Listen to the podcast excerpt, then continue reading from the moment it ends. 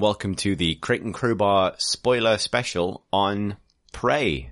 My name is Chris Thursten, and tonight I am joined by Tom Francis Hello.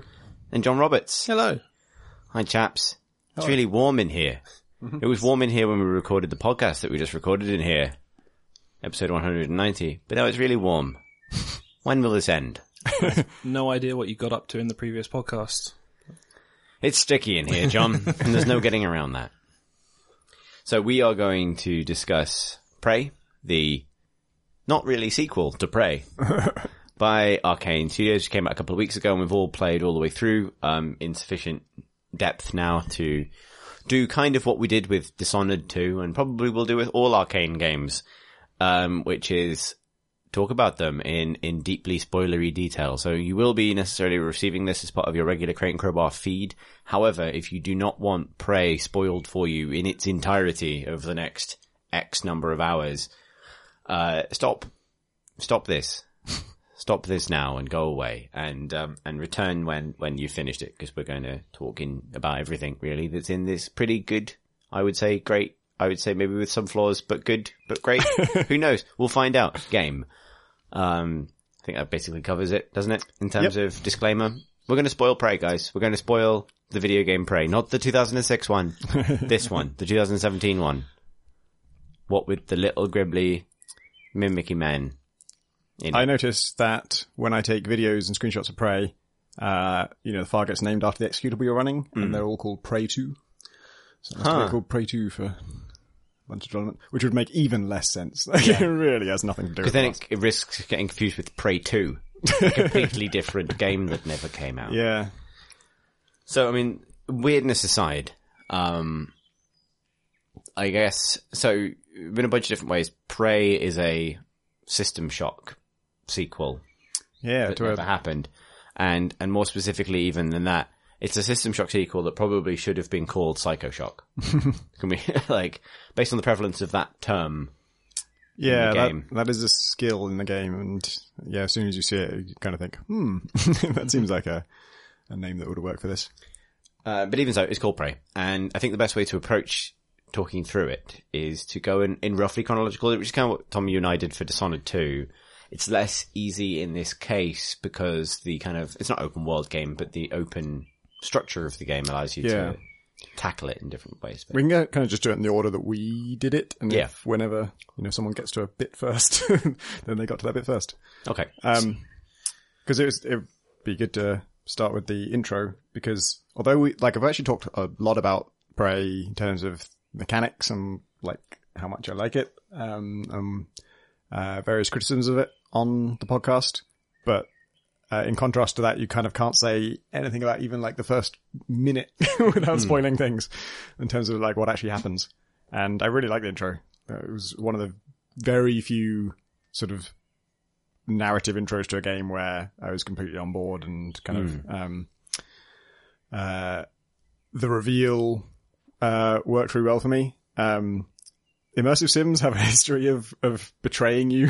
like uh, usually they wait a lot longer than this one does, um, and so it's nice to get that betrayal over right up at the start. So, I mean, well, I would, given that this is a spoiler cast, we can get straight into it. So, Prey opens with a, the kind of bait and switch games don't normally do. I mean, games do the, this wasn't really the place you thought, it was all a simulation thing. Yeah. That, that trick has been done. And the thing that's often frustrating about it is as soon as you establish that there are people in the game who can simulate anything to any degree of fidelity, then what does anything mean? Which is something that Prey is going to deal with, and we'll get to that. Um, the nice thing about Prey's intro is it shows you the behind, literally the behind the scenes workings of the entire, all of the technology used to dupe you into thinking that you're in an apartment in San Francisco is there in the world and is consistent with other technology in the world. Yeah, The fact that this entire thing is also an advanced simulation at a higher level, a double matrix, if you will, from the Matrix 2, Matrix Reloaded, um, is, is maybe a question we're going to get to when we get to that point, but it's, it's an interesting point of contrast that the game has both in it. It has the kind of, the practical special effects matrix and the CGI bullshit matrix. Did you existing in the same guys? Um, did you guys break the fish tank or the balcony door? uh, like what? Once you get out, so Oh, when he tells you to escape. you go through your routine once, and then uh, an alien breaks out in the tests, and then you wake up again in your apartment. And to be honest, my heart kind of sunk at that point because I was like, I'd already seen some stuff in the trailer about like living. Uh, the trailer hints at living the same day again and again. Like uh, the I keep having this dream thing is repeated. Um, and I am I've been so burned by everyone who does this makes you do it three times, and the second time just gives you nothing. It's just the same fucking thing again. And particularly, I actually got really pissed off with um, uh, Edith Finch for this, uh, where an action had to be repeated in a really arduous way. Um, and I have no tolerance for repetition at all. and I was like, oh, do I really have to do that fucking ride again to the office? But then no, just as soon as you go out your door, um, uh, shit has got fucked up. Yeah. And, uh, now, actually, I, so I didn't remember how I got out of that. I remember walking around and then I, I remember getting into the, the guts of the place and looking around. And then I watched a YouTube video of, um, it was actually Christopher Odd, and he, once he gets the wrench, he goes back into his apartment and then thinks, "Oh, I wonder if I can break this window now." And he does break the window, and it's got a special like slow mo moment for that, where the Yeah, whole glass shatters, and instead of being a balcony looking out over San Francisco, it's uh, a bunch of lab equipment that's been monitoring him all the time. And that moment works really well because it fills your whole screen. Um, and yeah, I guess I broke the fish tank. I don't remember doing it, but I'm pretty sure I just broke the fish tank. And Yeah, the first time uh, you went out through the window, like you said, it's got a special animation for it, so it looks as good as possible. And that's because I hadn't learned to distrust fish tanks yet. and I think every time after that you see a fish tank or a waterfall or something, you should be immediately suspicious of it. That's true, actually. There's a, we get to the Arboretum later, but Hmm. the Arboretum has a suspicious waterfall. Basically, if you see somewhere a fish might live, it's a lie. the fish is a lie. Yeah.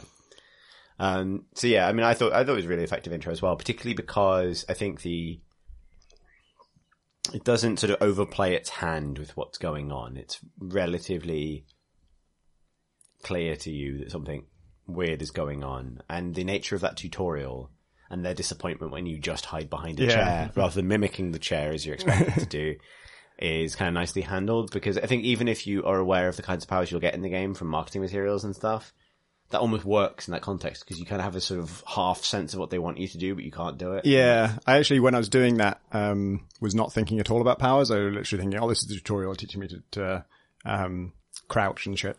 And, uh, the context, I didn't think much about the narrative context of it at all. And, uh, even like a while later, I, I, uh, I can't remember if I just noticed this achievement or someone told me about the achievement, but there's an achievement for going back and doing all those tests the way they expected you Yeah, to do I them. got that organically actually just by And- seeing if it would work. And, Yeah, so I uh, it wasn't until I saw that existed that I went back and thought about those tests and thought, oh, what what powers are they testing? And obviously, the one where they want you to hide is a mimic one because there's um uh a there's an object in the room for you to mimic, and they're asking you to hide.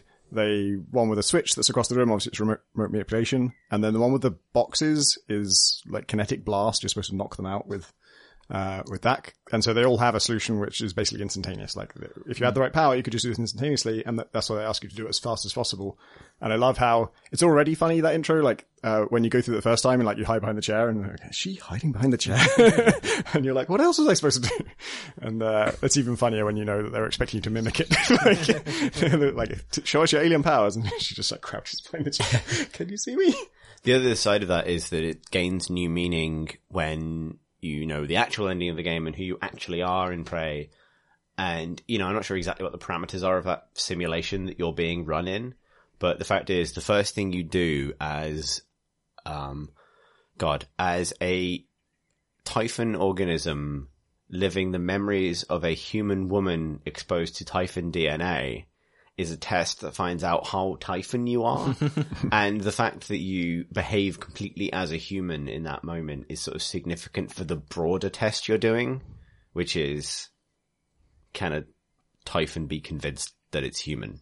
If that makes sense. Mm. Sorry to skip all the way to the end, but like that first test actually has huge ramifications, I think, because you wonder if like you're not allowed to. There are other things in the game where they fail you for that bigger test. And that almost feels like if you'd used Mimic there, they'd probably go like, no, this one's too Typhon. Like, start the simulation over again. so the um it is a it's a whole load of things stacked on top of each other like a you're secretly a phantom in this simulation and living a, a human's memories b this human's memories have been reset to uh the moment before they installed uh, a bunch of alien neuromods um because every time you uninstall a neuromod it resets your memory to then um but then it's kind of interesting to like look around that apartment. I was trying to figure out like, um, like they've obviously tried to recreate what your memory is of that moment, and there's notes. There's like a note lying around explaining how to install your first neuromod, but there is no neuromod in your apartment. Obviously, you don't get this till later, and so that feels kind of out of whack. Like if my last memories of a if the state of my apartment at that time had an instruction about how to install a neuromod in it, either the neuromod would still be there or I would have already installed it. So my memory of that apartment should have had the neuromod in it, I feel like. Or maybe I've taken that home from work or something.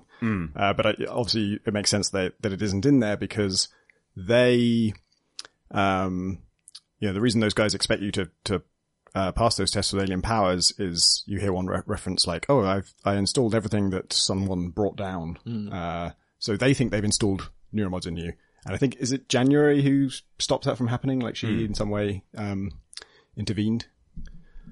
Uh, I, for anyone who doesn't know, by the way, um, uh, I was playing as a female Morgan, and Morgan's gender determines January's gender as well. Yeah, so- I saw that actually when I watched. Um, after I finished it, I went back and watched some speed runs because I was curious about how people did it, and it's really weird hearing Yeah. male January. Yeah. Did yeah, you it also play- January's voice and also the contents of your bathroom, mostly. and December's voice as well, presumably. um, yeah, kind of. December's voice is very um, uh, artificial.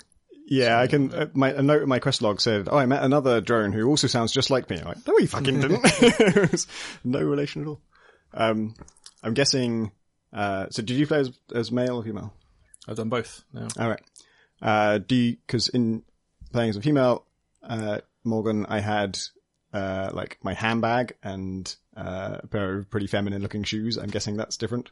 Yeah, the main difference is he has shaving foam and a rack full of ties instead. But I actually uh, found it weird, found it hard to um, remember that I was playing a woman because I just, I guess I'd just seen enough of the sort of marketing material, and that you know that would also go for like Mass Effect, but in Mass Effect you're seeing your character all the time, so you kind of Yeah, it's yeah. really easy to ingrain. And I would just uh, almost every time uh, I would either see myself uh, with January, I just didn't. The fact that she was my voice didn't sort of I knew it, but I didn't. It wasn't internalized at all. Um, and so every time I saw myself or someone referred to me um, uh, with like female pronouns, I had to kind of realign. Oh yeah, I am a woman.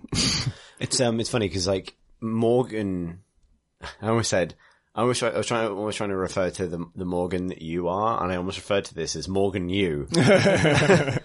um, is kind of a mute protagonist, but is surrounded by other versions of themselves who are not. So whenever you see yourself in a in a video or anything, that's kind of established. It's, it's not really you because it's well, it, God. it's a different you. I'll put it that way. it's actually the first time I've been genuinely, genuinely disappointed that um, there's no real time reflection in the game. There's been a few times where I actually just wanted to go to a mirror and see what I looked like, just to check if I am this person that everyone tells me I am. It's, it's funny that the, the very some of the first videos pieces of art they put out for the game were of, of male Morgan, the one that at the time we thought looked like Graham, like looking into a mirror, like seeing the kind of typhon in his eyes. And you literally, literally cannot do that in the game, Prey. yeah, Yeah, it's. I mean, it's set up so that it's not actually uh, Arkane's fault. It's not their engine; it's Alex's engine in the future. who hmm. can't support real time reflection. even So- though yeah. they, they have looking glass technology. but not mirrors. yeah, there's a yeah complex irony there. So after the simulation, like that beginning is relatively. and Actually, it's not linear. Like I was going to say, like it's you know, is there much to say about until you get to your office and discover the first half of the video? But actually, quite a lot happens in that time. So Yeah. just go around and explain what happens in that time.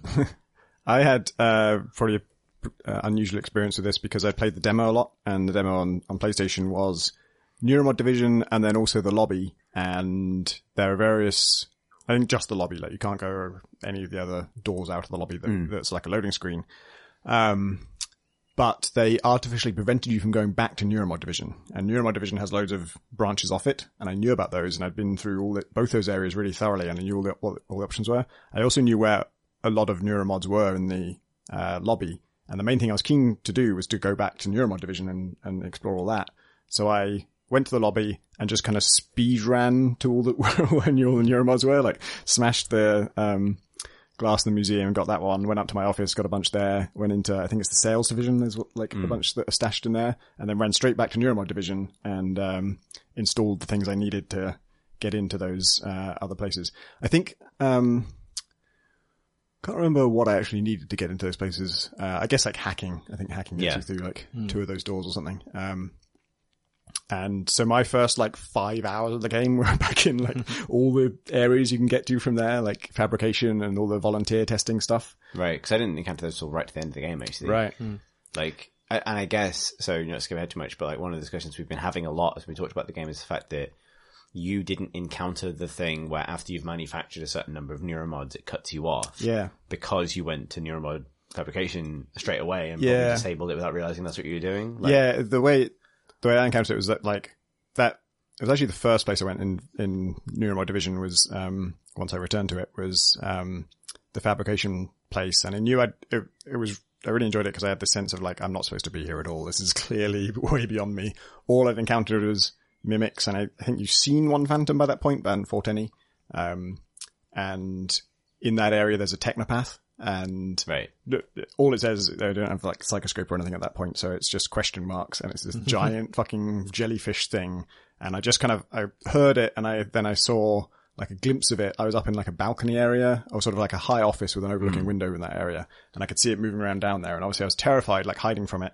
And uh, there was um, a bunch of turrets near me, like boxed up, and I think I just like moved one of those or something, and then the technopaths strayed close enough to me that they all turned to the technopath side and like shot up into the air and um uh, just went to the technopath. I didn't actually. Uh, I think it might have shot up me briefly, but it, well, like it wasn't a real threat. It was just like he's got them now. and then I'm still back up in the office and like, okay, all the turrets are gone now. Um, and I ended up like throwing. I think at that point I already had like an EMP charge, so I was throwing those down. Um, I managed to break all his turrets and leave him exposed, but still, just the thing itself was terrifying to me. Um, and ended up like stalking. I was desperately trying to like sneak around and try and explore this area without directly engaging this thing. Um, and I think I don't think I even had the shotgun at this point. I think I literally just had the pistol and the wrench. Um, and I ended up like as I was sneaking through that area, picking up fuel barrels and trying to bring them all to one place in like a doorway. And uh, my plan was to like lure it through and then shoot the fuel barrels as it went over them. Um, and I had literally one bullet in my gun, no other ammo, no other projectile weapons, nothing that could set off a um, a fuel barrel. And uh, like it, it got so hard to lure him into that, or I was just waiting for him to kind of patrol near it because I thought I'd seen him near that area. And uh, eventually, I had to like reposition all my fuel barrels because I realized he was never going to come near it. And then uh, he did get to me, and I did shoot the fuel barrels, but I think I kind of did it too early, or it wasn't. Um, uh, he wasn't close enough, and uh, so I think it did like some damage, but it was clear I was not going to kill this thing, and that was my one shot. and uh, all the fuel barrels in the place, I think I used up. Um, but already I could see there was like a.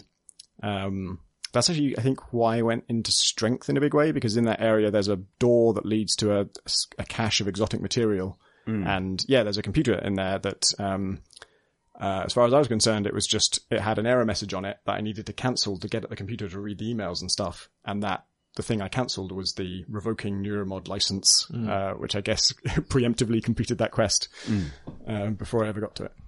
And that's I also got the Neuromod fabrication plan there, um, and so from then on I was using exotic material to fabricate it. I didn't have. Um, I think I couldn't get into someone's office up there that I did get into when I returned to it later, um, and that's where you can unlock the exotic material cache, but I saw that the door was unpowered and it, it tells you like, oh, uh, force open with strength three or leverage three. Uh, and at that moment I was like, I need leverage three. Just, I, I already, I'd had experiences in the demo that led me to believe like, oh, you don't really need leverage three because you can kind of use leverage one to like throw stuff around and there's other ways around those obstacles. But then when I saw there's like this kind of hard gating, like if you're, if you're that strong, doesn't matter if the door's off, you're just going to rip it open. that was way more interesting to me. So I went for that. How about you, John? How did that beginning after, after the, I guess after Neuromod, the the strictly relatively linear bit, which is like, are you going to hack this door, etc. I think I um, wandered around and made the most of the lobby area because I hadn't played the demo, and so I just delved into all the nooks and crannies in there. Um, went through the vents down into security and had fun finding the shotgun for the first time. Uh, eventually made my way up to the trauma center and because I'd heard Tom talking about it before, was deathly terrified of the phantom that's wandering around in there. Yeah. Because I think you played the demo and said, "Oh, it's just it's you can't kill it, and it one shots you," and so an incredibly tense, like sneaking around in there. Um, Was it just one in there for you? There's two in there, normally, I think. I think it's generally one um, fire type. There's one fire phantom and one regular phantom in there. I Yeah, think. that's what I was Yeah. thinking. But yeah, it's, it's a really hard encounter to go out that early on, and you don't get a lot for snooping around in there. Um, you find Yeah. the the guy who's been possessed and the code he's cut in the um, padded cell, which I tried in every single lock from then on because I couldn't, I didn't put two and two together. It's like it's a lock like ten meters away. but I tried it in every single combination lock. I think you can't use it yet, can you? Because it's someone's safe and Yeah, you can't you use the office need a key itself for a while. Mm. Um, that there's a little bit of a what seemed to me like almost a gotcha in there, where there was a drone that is loudly complaining about "Need- urgent send repairs or um, please send a qualified engineer, and it's a medbot that's been damaged. And at that point in the game, well, I guess it depends when you get to it, but um, first time I got to that, I still hadn't really decided how to spend my neuromods, and I was like, oh, if I got repair, I could repair this medbot. But there's also a medbot dispenser, like on the other side of the room, that you can just press a button on and get a free medbot from. Yeah, actually, that encounter was like my first. So, like, my story of Prey as a whole is like escalating power, and we'll definitely get there when we talk about like completion times. I think for one thing, but like at the beginning, I was taking things very, very slowly, and actually, I, I did the trauma center bits before I'd done anything else, and before I'd even had a gun. Hmm. I had the glue gun and I had the wrench, and I, it was terrifying. But like, I was like, "Oh, this is what the game is. The game is how do you survive this with nothing?" And it took me a while to figure out that you can pick up the turrets. So as soon as I figured out to pick up the turrets, I, I made like a turret trap outside the front door of the trauma center, and then did the thing. Uh, presumably, everyone tries once, which is I'm going to find all of the explosive canisters I can find and put them in a pile in front of the door, and then went and like baited the um the phantoms into chasing me and the turrets took them out and it was super gratifying like realizing that they can knock over the turrets and that's bad and like running in to pick them back up again and you know pointing them in the right direction um i had I very like early on in the game, like I put all of my neuromods into hacking and repair, like because I figured, oh, these are the two things. Like I actually, I never put a point in in, in strength for the entire game. Uh, everything like early on, everything was hacking and repair because I thought, well, part of it was a role play decision. Like I kind of wanted to play Morgan like an engineer lost in this big kind of horror space station puzzle that could be solved through engineering and trickery rather than combat or or, or punching or stealth or anything like that but also partly it's because I figured like this is going to get me into the most interesting places if I can repair stuff. And actually, later in the game, it definitely helps a lot having like max engineering and max hacking. Um, but um, and that was super gratifying. And like, I also had the idea early on that I was going to try and like save everybody I could. And so I spent a while trying to figure out because when you find that guy in his cell, his head blows up because that's what happens when possessed or like mind controlled humans encounter you. And something I'm still curious to know is if it is possible to kill the telepath that is controlling him. Because my thought was, there's a telepath on the outside of the station. Mm. And this is one of the mad things Prey would totally do. But I wouldn't put it past them to have that telepath be the one that's, you know, through the walls or whatever, mind controlling that hmm. specific guy. I don't know if that's accurate. a but- volunteer subject, isn't he? Yeah. So, and there's a bit of an email chain about why he's there and how he got there. So it might be possible to backtrack exactly which one did it. Is he 13? Yes, I think. I feel like I read a lot about Subject 13. Yeah, that might it might simply be that. But yeah, it's just because he behaves exactly like uh, the ones where you can save them if you can take out the telepath. Yeah, I, I when I came across him and I, I had the keycard to open it, and I thought, well, I'm not sure I want to do that. um, and so I saved and tried it, and uh, opened the door, and obviously, like he um, he goes aggressive, so I immediately hit him with a wrench, and he just like just ragdolled, and uh, I thought I'd knocked him out, so I was like, oh, okay, that was easy. Um, and I tried to like search his body, then he just got back up again, and then his head exploded. Jesus fucking Christ! It's a bait and switch. I'm not dead, but I'm now. yeah. Um, And so I went back to my save and did what I, my instinct was to do, which is to leave him well alone. yeah, I didn't get the um. I explored quite a lot before I went to my office for the first time, um, which meant that I'd, I'd found the shotgun and upgraded it before I found the pre-order bonus shotgun that it gives you, um, which I just put back in the locker, basically. I don't want this. Oh, this is my mum's shotgun. I can't use this. Yeah, it's a weird. Does the uh, pre-order one do extra damage? Or It's just got a pretty skin. It's got like a art deco kind of thing. Um, and then yeah, so then actually after that, I think I followed the. So yeah, so lobby leads you to hardware labs because I, I tried desperately to get into psychotronics. I'll tell you one thing that did frustrate me early on was that there are those doors that are like regular doors, but they're kind of broken oh yeah. and they can be destroyed by um, recycler charges. Oh really?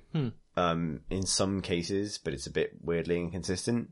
Yeah, they There's the ones with like the sort of slats. That Yeah, the slats it. are missing, They're yeah. like the mimic gate. If you want to pass through these, you need the mimic, mimic power. I Yeah. think. I found that sometimes I could get through them with recycle charges, I think, but I spent a lot of time with the explosive canisters that I didn't use trying to blow those open. And I think that's a, like, not to just focus on things that didn't quite work, but that was one of the things where like, what you were communicating to me with, you need to be small to get through this was really effective with like the force field guard posts with the little letter slot in them. Because mm. that looks indestructible, whereas a, a door that's already like half off its hinges with huge holes in it feels like something I should be able to blow yeah, that's up. the, that's the crack in a brick wall. It's like put bomb here to Yeah. get through. Yeah. There's, uh, I'm kind of interested because those are used in, yeah, there are some cases there where, where like, oh, once I had the mimic power, I would turn myself into like a little canister of oil or something and slide under them. I also, uh, just as an aside, I love when you mimic, uh, like an object and you're moving a small enough distance or gently enough that it doesn't actually tumble, so you just kind of like scrape across the floor and just turn back in yourself. And I, I did that in a few cases where once I was on the other side of those, the only way back out was to just do the same thing in reverse.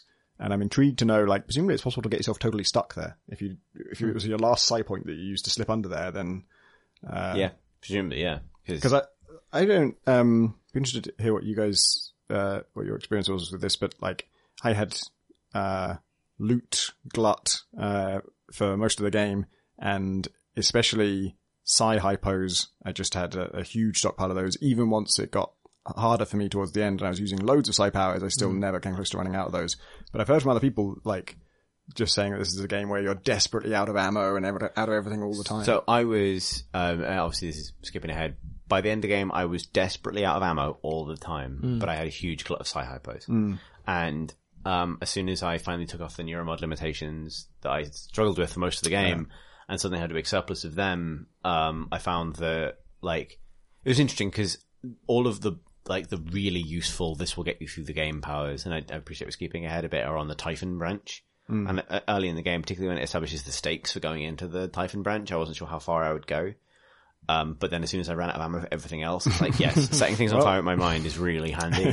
And so I suddenly had all like, you know, and then when you realize that they're on separate cooldowns, so your potential like Yeah. damage output from pure mind bullets is a lot higher if you have Psycho Shock and the fire one and the electric one. It was kind of a revelation when I looked at my 85 psi hypo uh, things and just tried dragging them across the recycler and realized they're basically exactly what you need to manufacture neuromods. oh shit, they're exotic material. Yes, they are metal and synthetics and exotic material. They're How much exotic do basically they give you?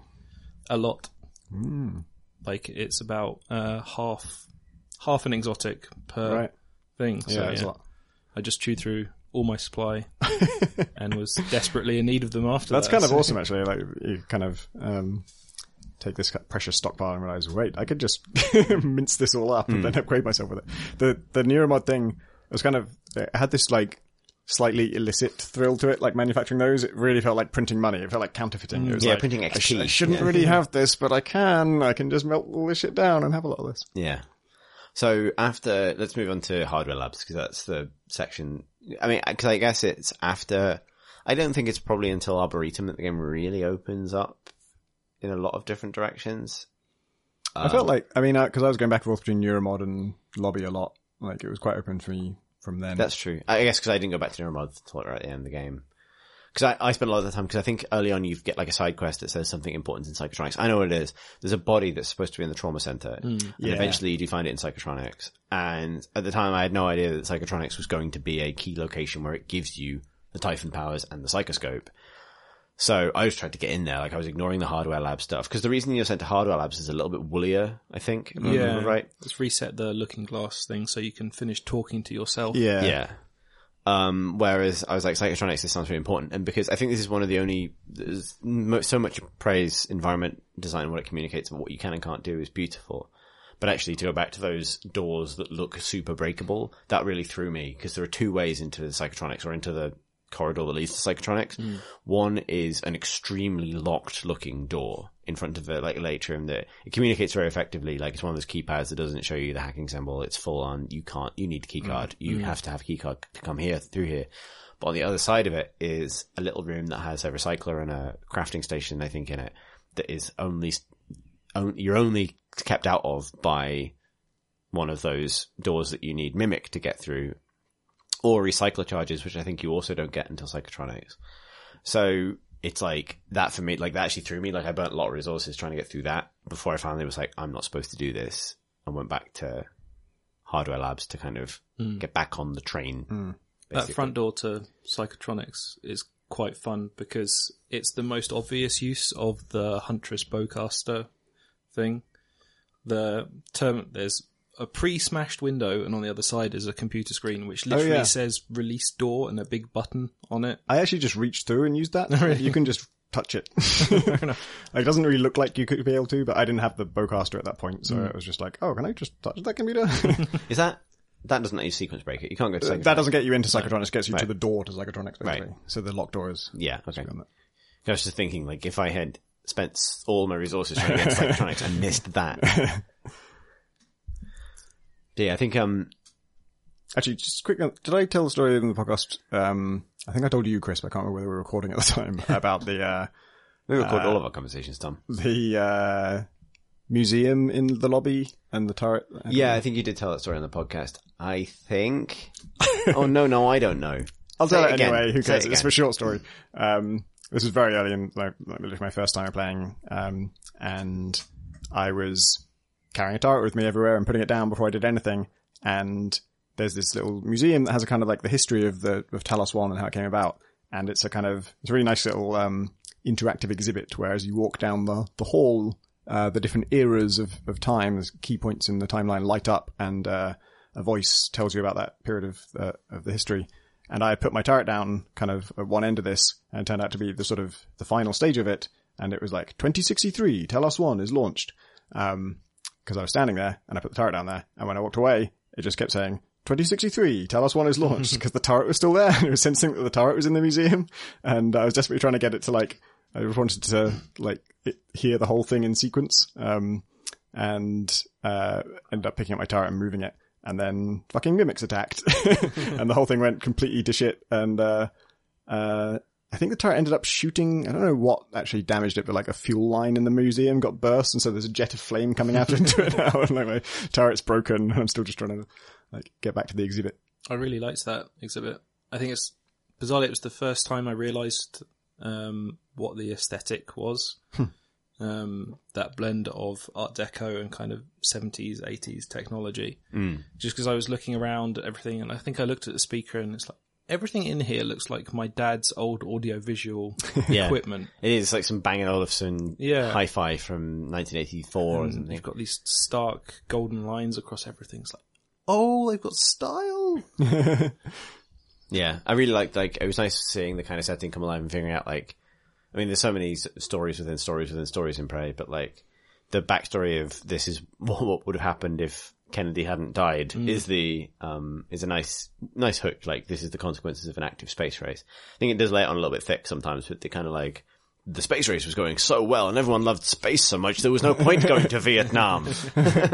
then the sort of, you know, but nonetheless, like, um, that was a nice kind of, you know, moment of realizing the ways it was, the way it justifies its art style, I guess. Like the way it kind of explains how that came to be and that set of fashions came to be feels relatively organic. Compared to something like Bioshock, which feels very showy with a similar aesthetic. I don't know if that makes 100% sense. Like, Yeah, Bioshock not- feels more like a performance piece, whereas Prey felt a bit more lived in and natural to me. Like it came yeah, from history. I, I really like how um, Prey is.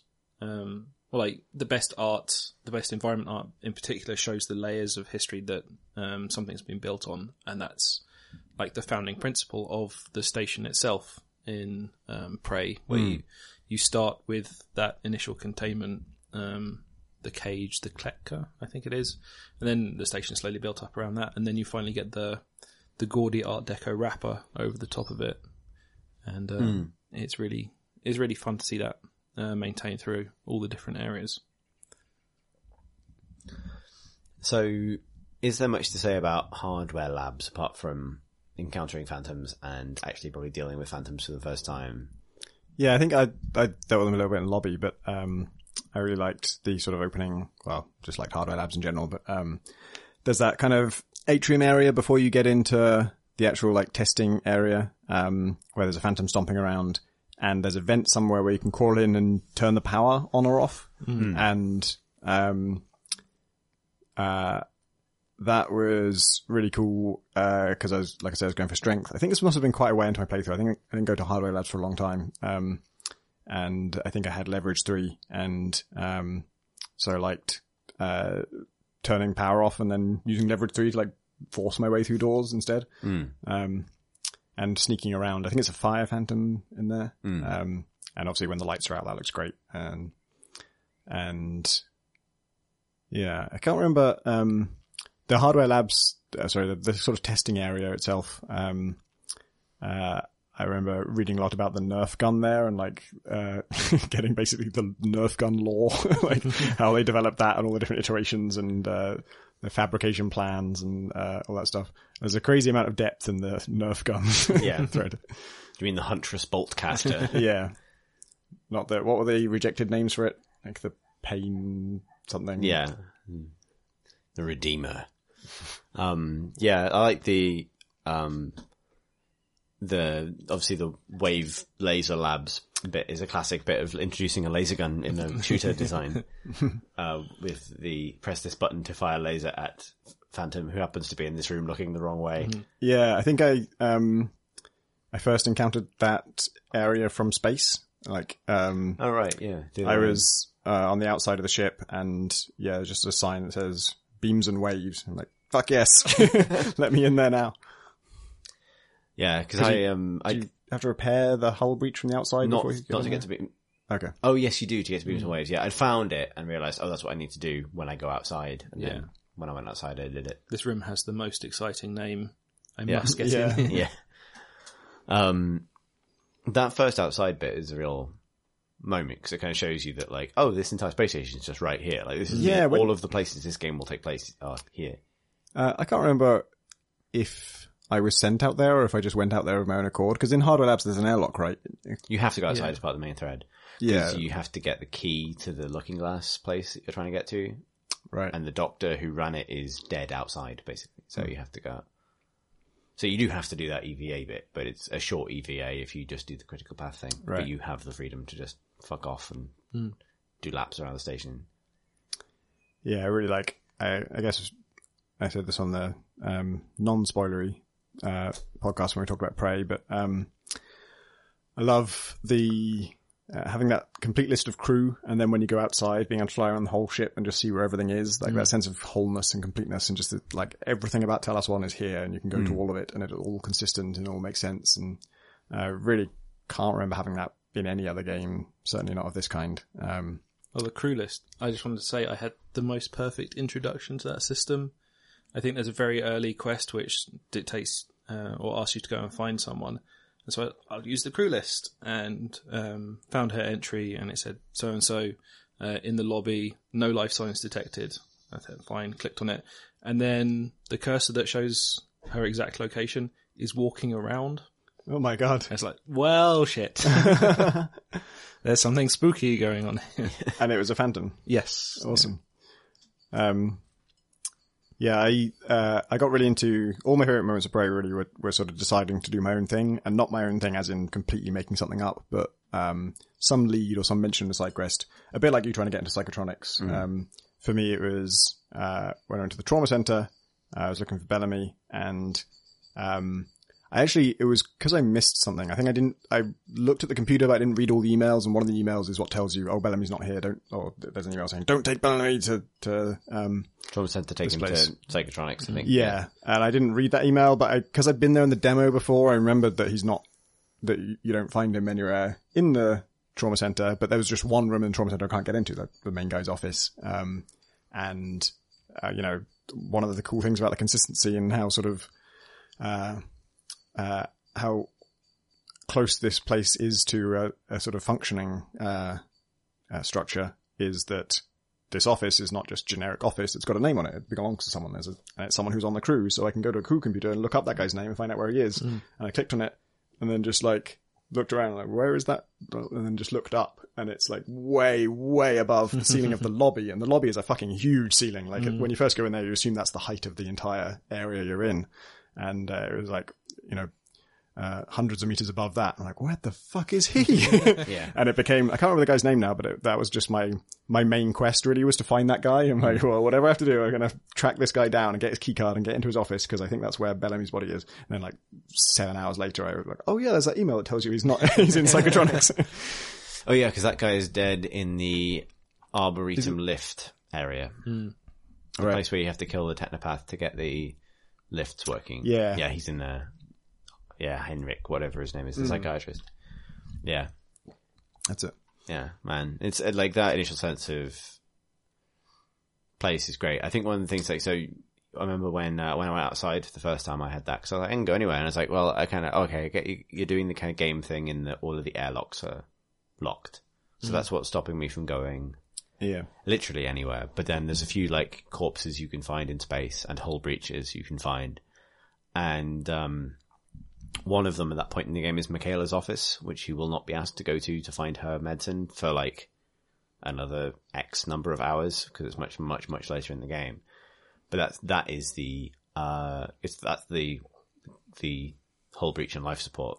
And there's a, I think it's a telepath or a technopath, like hovering around outside and loads of cystoids and stuff like that. And that was the place I decided I was just going to investigate just to find out what was there, like hook or by crook. So this is before I'd even like done the rest of the main thread for the, uh, sorry for the birds, by the way. There are necessary consequences of having the window open so that we don't die. Um, so that was the thing where I just sort of placed myself like as far away from it as possible, pointed myself in the right direction and just fucking gunned the, the engines on the suit as fast as I could. And then the moment I hit the sort of aggro radius of the technopath, hit slow-mo and just started firing the glue gun at it, like mm-hmm. just in a sort of desperate, like this will slow you down kind of way. And it's funny because even returning there much much later in the game, there was still glue fucking everywhere from that first attempt. And I did make it into the office. I didn't find the pills my first time there, or her mm-hmm. medicine, whatever it is. Um, but nonetheless, like it was kind of neat having that experience of like this is going to be important much later. Like I don't know who Mikhaila. Actually, I think at that point you maybe get an inkling who Mikhaila is because you have an email from her in your office. Yeah. Mm. But like all of that stuff sort of is such slow burn. I think that's maybe why it's so effective early on because it sets so many seeds that because of how consistent it is, you trust are going to become Yeah. things. I was so much more interested in emails and stuff because initially just because everything was so closely related to me and the central mystery. Like, um, I'd really love to sort of do a in-depth comparison of the opening of Prey and the opening of Deus Ex: Mankind Divided because that's uh, much as I love that game, the the opening that is so unengaging. Just has nothing to do with. I just don't know how anything relates to anything. It all just feels a bunch of arbitrary, mysterious stuff. Um, whereas Prey is, it's all about you and you're just trying to figure out what's going on. It's an immediately compelling mystery. And then very early on, you learn roughly the sort of the broad strokes of what's going on. But all the emails you're reading are from like the people who are examining you, taking notes on you, talking about you to other people. Or some of the emails are like from you and some of the emails are to you. And so, you know, one of those, um, and Mikhaila's email implies that you're in a relationship with her. Right. Um, and, uh, yeah, that's immediately intriguing. And then, you know, a bunch of emails are from your brother and, uh, all that stuff was so much, uh, even like once they are from people you don't necessarily recognize who aren't directly talking about you, just the fact that, um, there's this finite cast I mean, gives you kind of faith that this is going to be, it's going to relate to something. Whereas when you read an email in, you know, any Deus Ex game, really, it could just be anyone. It could just be a name that's never going to come up again, has nothing to do with anybody else, and it's just there for flavor text. Yeah, the space station setting really helps Prey in that regard. Like it feels Yeah. like there's a finite number of people that can They- be resolved in this game. They basically could have done this with Bioshock. Um, Hmm. You know, it's, it's a limited environment with a limited cast, but I suppose that it maybe for that because it's supposed to be a whole city, they wouldn't want to like a list of a couple hundred people and say that's it. Yeah, for sure.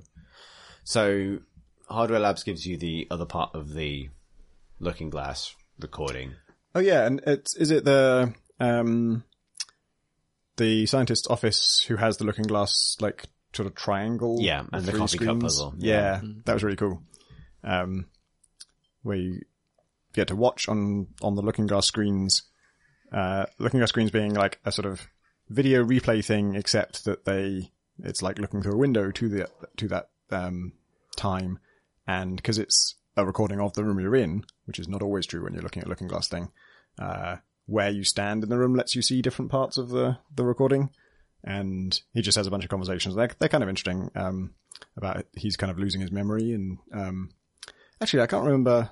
Did I ever figure out what was going on there? Because it's sort of It's- when memory loss comes up, you assume neuromods. Yeah, was it's, he? it's heavily implied. I think when you find his cabin later on, that he's removing his own neuromods Ah. because he's suffering quite a lot, lot from visions. What was his and name? Do you remember? I can't remember his name. Uh, it's an Italian Yeah, name. oh, Calvino. Calvino. yes. That's the one. Uh, yeah, because I found his his office. Um, sorry, his his quarters, and I found that he's got the little model village. There's actually, I thought it was going to be so. There's a little model village on his on a table, and then there's a looking glass screen with a you know massively blown up version of that.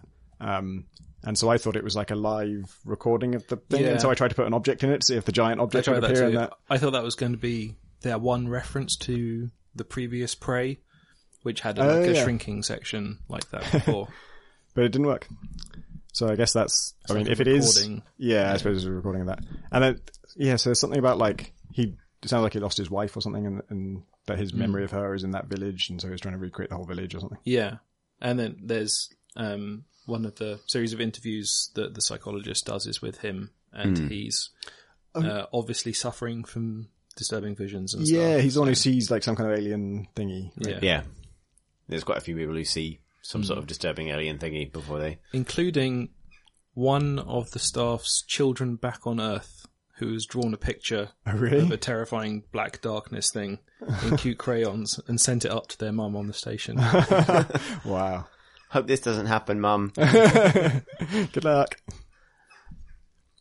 It's So- worth sorry, it's worth go. pointing out that they went to quite I wouldn't say extraordinary, but they made sure that every single looking glass panel in the game had an area behind it, however useless. Oh yeah. So, So every single it. one you can go through you can literally go through every single looking glass in that game. Yeah, I've got a story about that, but for, for much later in the game. But yeah. Oh, early on, um, you know, after you, sort of the initial ruse is revealed, you can you go through all the areas that you kind of just went through. Um, but now you know they're looking glass screens, and so like the helipad, I just went around smashing all of those uh, panels, um, and it's like it's quite a neat little technological trick in that you know all of the surface that's intact remains like a, a window into this other world, and all the stuff that's broken, you see the real world behind it, and it's a very interesting like visual thing when you smash half of it, you know.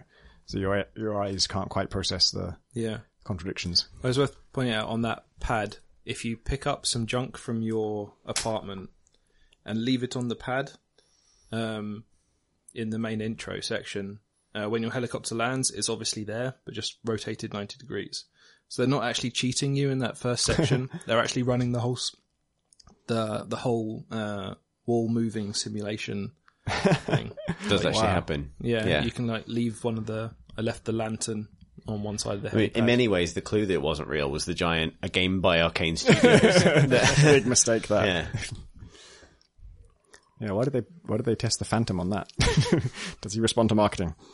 What did you think of the enemy design? Now that we've talked about mimics and phantoms and telepaths. Um, I found mimics. I, I like the sort of theory of mimics, and then in practice, uh, like fighting them early on was sort of um, awkward, but it it kind of fit that it was awkward. It was you know you're obviously not in the, in your element. It's meant to be throwing you off. Um, and then uh, I, for a while I liked them when like after I figured out that the glue gun will freeze them in their mimicked form. Like if they're pretending to be something and you glue them while they're in that state. Because earlier on, making a complaint about it was like, even when I know something's a mimic, there's still nothing I can do. I've just got this wrench. I've still got to walk up to it. Way before I get to it, it turns into a mimic and attacks me. So it, it really doesn't matter whether it's disguised or not. Um, and then when I discovered you could sort of lock them in place with a glue gun, I started doing that and I enjoyed that. Um, but then like after they stopped being the, the main threat, I found them mostly just irritating and I especially I spent hours, like I say, backtracking and going, uh, you know, between areas to investigate my own leads. And I was really, really enjoying it until I sort of hit a certain point in the main thread where they expect you to go back. And as soon as they expect you to do that, they respawn loads of enemies.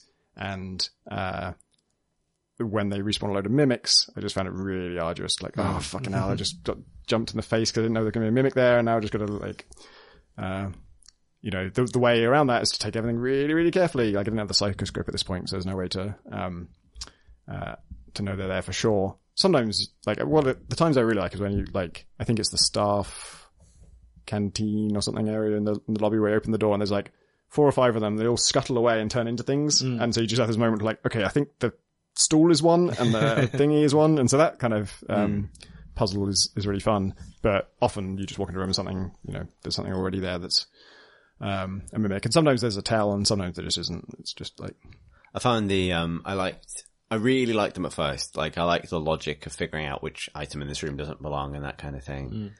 Um and then later in the game it just became cleanup. Like it Yeah. doesn't really matter if they jump out at me because if they jump out at me I'm just going to eat a lot of beans until I feel better.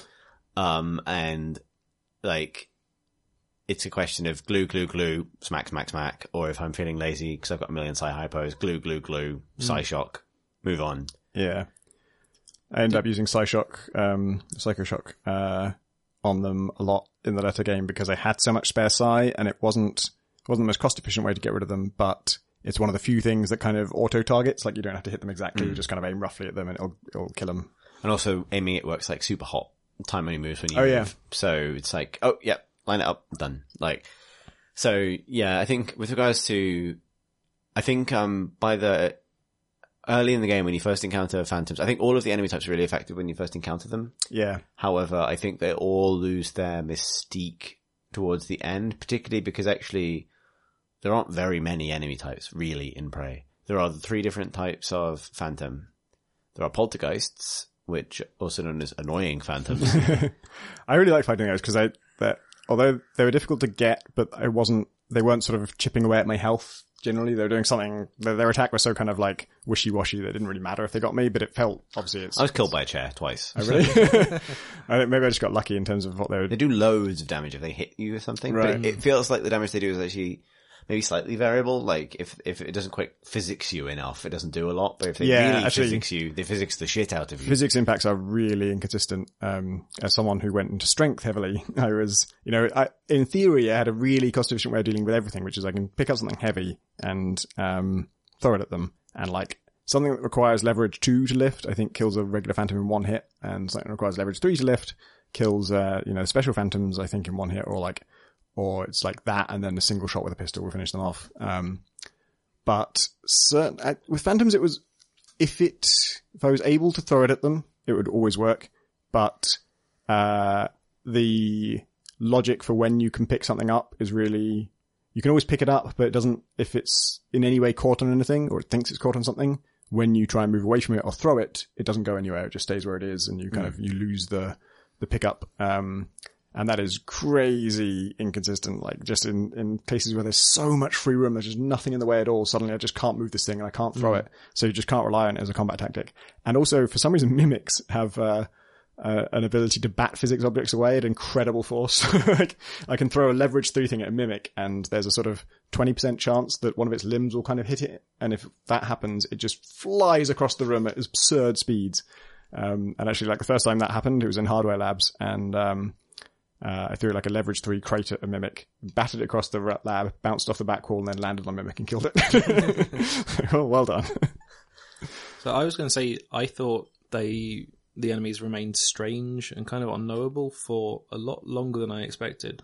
But it doesn't sound like that was how it felt to you either.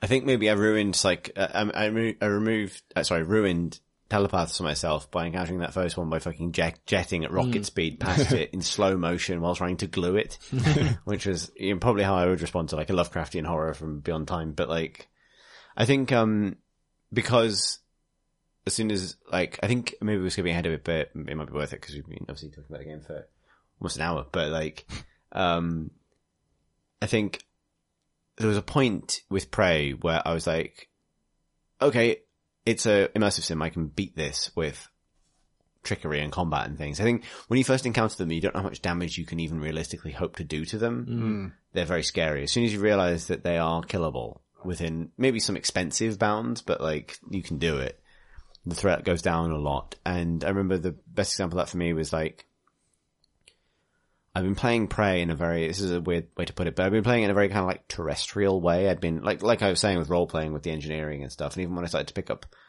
powers, like Typhon powers, it was Mimic, and it was explicitly, um, stuff that I thought was sort of, I was going to be very subtle in my playthrough of the game. And then the point at which I would say that my playthrough really kicked into gear, and, and the thing that we haven't said is how wildly different our completion times were, which is really interesting because like you and I had played about, when we did this for Dishonored, we played about the same amount of Dishonored. Yeah. Um, so, and I don't necessarily think I saw a lot less of Prey than you guys. I think I just saw it in a different way. I don't back, didn't backtrack as much by, by all accounts. Yeah. But so I got like, I got like, for example, I got the achievement for seeing every email in the game. And I got the most, I got that, but like really early, and it was clearly wrong. Like, Right. I Okay, maybe that got was it and thought like, um, that's strange because I'm sure there's some side quests I haven't done, and then I went and did those side quests and read a whole load of new emails, and so yeah. I Okay, what was well, going maybe that was busted. But like, for example, so after I finished it, I went back and looked at a website that just lists like the things that factor into the ending, just out of curiosity. And I had engaged with all of those things. So in terms of crucial side quests, I'd done all of them, and my total completion time in game was 14 hours, and uh, in Steam time was 20. And I know that yours were different, right? Yeah, so I, I don't have any hard data on how long it took me because I left it alt tabbed a lot. Like that's the thing I do a lot where I'm playing a game and I, rather than relaunch it and go through all the intro logos and stuff, I'll just tab out and do something else. And, uh, Steam always counts that as playtime and it seems like Prey does as well, although like my in, my, I think Prey said it was like 45 hours on my save and Steam said like 55 hours. Right. Um, so I don't know what the discrepancy there is, but clearly it didn't take me 45 hours to complete it. It felt like 30 or 35. Um, but actually I don't have any hard data. It could have been way less. Uh, it, certainly I'm pretty sure it wasn't 15 for me. Um, and I kind of played it like I played it a whole weekend the first time it came out. I think I even played for three days. Maybe it was just two. Uh, and I feel like I played for at least two weekends where I just played kind of all day, both days, and then a bunch of evenings as well after that. It's definitely a lot longer than I was expecting. Yeah, for me, it was. I, I think I was really um, surprised by was, um, uh, I guess, uh, deep storage where you meet all the NPCs and stuff, and they're suddenly like just a now there's a friendly faction, and they're Oh, the cargo bay. like, as it, um, and you can uh, talk to that chief of security you've been reading about for ages, and uh, there's I feel like a lot of work went into that that is probably not appreciated that much because I, you know, met all those people and I helped them defend against the uh, the aliens and stuff, um, and then. I basically didn't need to go back there for any other reason, but I happened to be going through there at some point, and um, everyone I passed had a unique bit of dialogue about the last quest I did, like things that, that had changed on the station since I last saw them. They all had things to say about it, and it's not that isn't like a city hub that you go back to and like you know that's where your shops are or um, that's where you recruit people or anything. It's just this one scene, and but because it's full of people, they actually bothered to do a bunch of Yeah. dialogue and stuff. I think um, the reason I brought up the, the completion time was because it was when I got to the Arboretum, just talking about enemy types losing their mystique. The thing was that when I got to the Arboretum, I think for some reason I just hit Dishonored mode. It's weird, but that's the only way I can describe it. I just decided that uh, you get like a little glimpse of the nightmare for the first time in the Arboretum. And then I was like, I was sneaking around and I got to the edge of, it's like, I can't remember what it's called. It's like a kind of garden area. It's like a big walled compound with gardens inside, a telepath and loads of mind controlled humans. Um, but there's no roof. It's basically a greenhouse. Yeah. And so I figured I could climb a tree, shoot glue at the wall and get onto the roof of that thing and look down into it. And I could see that there were mind controlled humans and a telepath. And I had the null wave grenade that disables telepaths and stuff and the Q beam laser. With those two things, I was able to kill the telepath relatively easily, and that was the first telepath type enemy that I'd seen in a context where I could kill it. Mm. And that doing that saved all of the humans like straight away. So I kind of like beaten the quest I didn't know I had, kind of thing. And because I'd done it by like, I'd done that with a mixture of glue and climbing and you know the stuff I had in my equipment. I was like, actually, no, I have the gear to handle this. And by that point, because I'd I'd just gone deep on the mimic power, I had mimic three, which is what I mean. Mimic three is going to is is the thing that defined prey for me. Because as soon as I had mimic three, I can impersonate engineers. And in that little uh, greenhouse, I think there's a there's one of the engineer dispensers. Oh, sorry, operator dispensers. Like you know, I, I, I don't know what type it is exactly. I think it's an engineer type. As soon as I can turn to that, I can fly. And so the whole thing with like Alex's private uh, grav shaft thing that you get a code to later to get up to his office, totally moot. I was already up in his office. And then I got to his office and I had hacking three or four by that point as well. So I was already in his stuff doing that, that stuff and got into his back room and found all of that. And getting into the back, his back room is part of the quest for the early exit of the station kind of ending. And I had ignored half of that, but getting to that point skipped me ahead loads in the quest, like straight away, and I'd hardly even touched the Arboretum yet. And then it was like, ooh, it was quite trivial to finish the rest of what I needed to get out of the station. So I sort of devoted some time to that because I just wanted to see what happened. And I think the, the ending, if you go for that early exit, which I committed to at that point, because then I felt very confident in my powers to get across rooms quickly and fly around places mm. and just do whatever the fuck I wanted. Like that, that whole thing I was talking about at the beginning of the game about, oh, this is beginning of the pod, like this is a game about surviving had completely gone, I guess, by the Arboretum, where it's like, no, this is a game about I'm fucking unstoppable. Like there's like I'm under no threat at all. I can just fly, turn into whatever, ignore hmm. enemies, do do stuff. which um, is a fun curve. It is. itself. It is fun. Yeah, it was a fun curve, but it, it, you know, I went through. I, I I went through an arc with it as well. Like hmm. this was the point where I was the most kind of unsettled by it because I felt like I'd almost broken the game a little bit. Hmm. Because then I went for that early exit thing because I was like, I can. I've lowered the ramp. I've gotten to the escape pod and I've done it. And I think, I think they dropped the ball a bit with that. Uh, You guys, have you seen the? Yeah, I did that as well. I did the same thing where I'm like, um, uh, yeah, I just wanted to see what happens. And I had all the things I needed to do it. I, I also didn't do the grav shaft thing. I think I just used, I think I had super jumping by that point and like super sprinting or something. And I might have just leapt onto like the rocky thing up to Alex's place and then use some glue to like get up the final bit. Right. Cause like, um, not to skip ahead too much, but like that, um, that ending, it, what happens is you go to leave the station early, which does actually work if you do it during the end game. Like there's a different Right. ending if you do it at that point.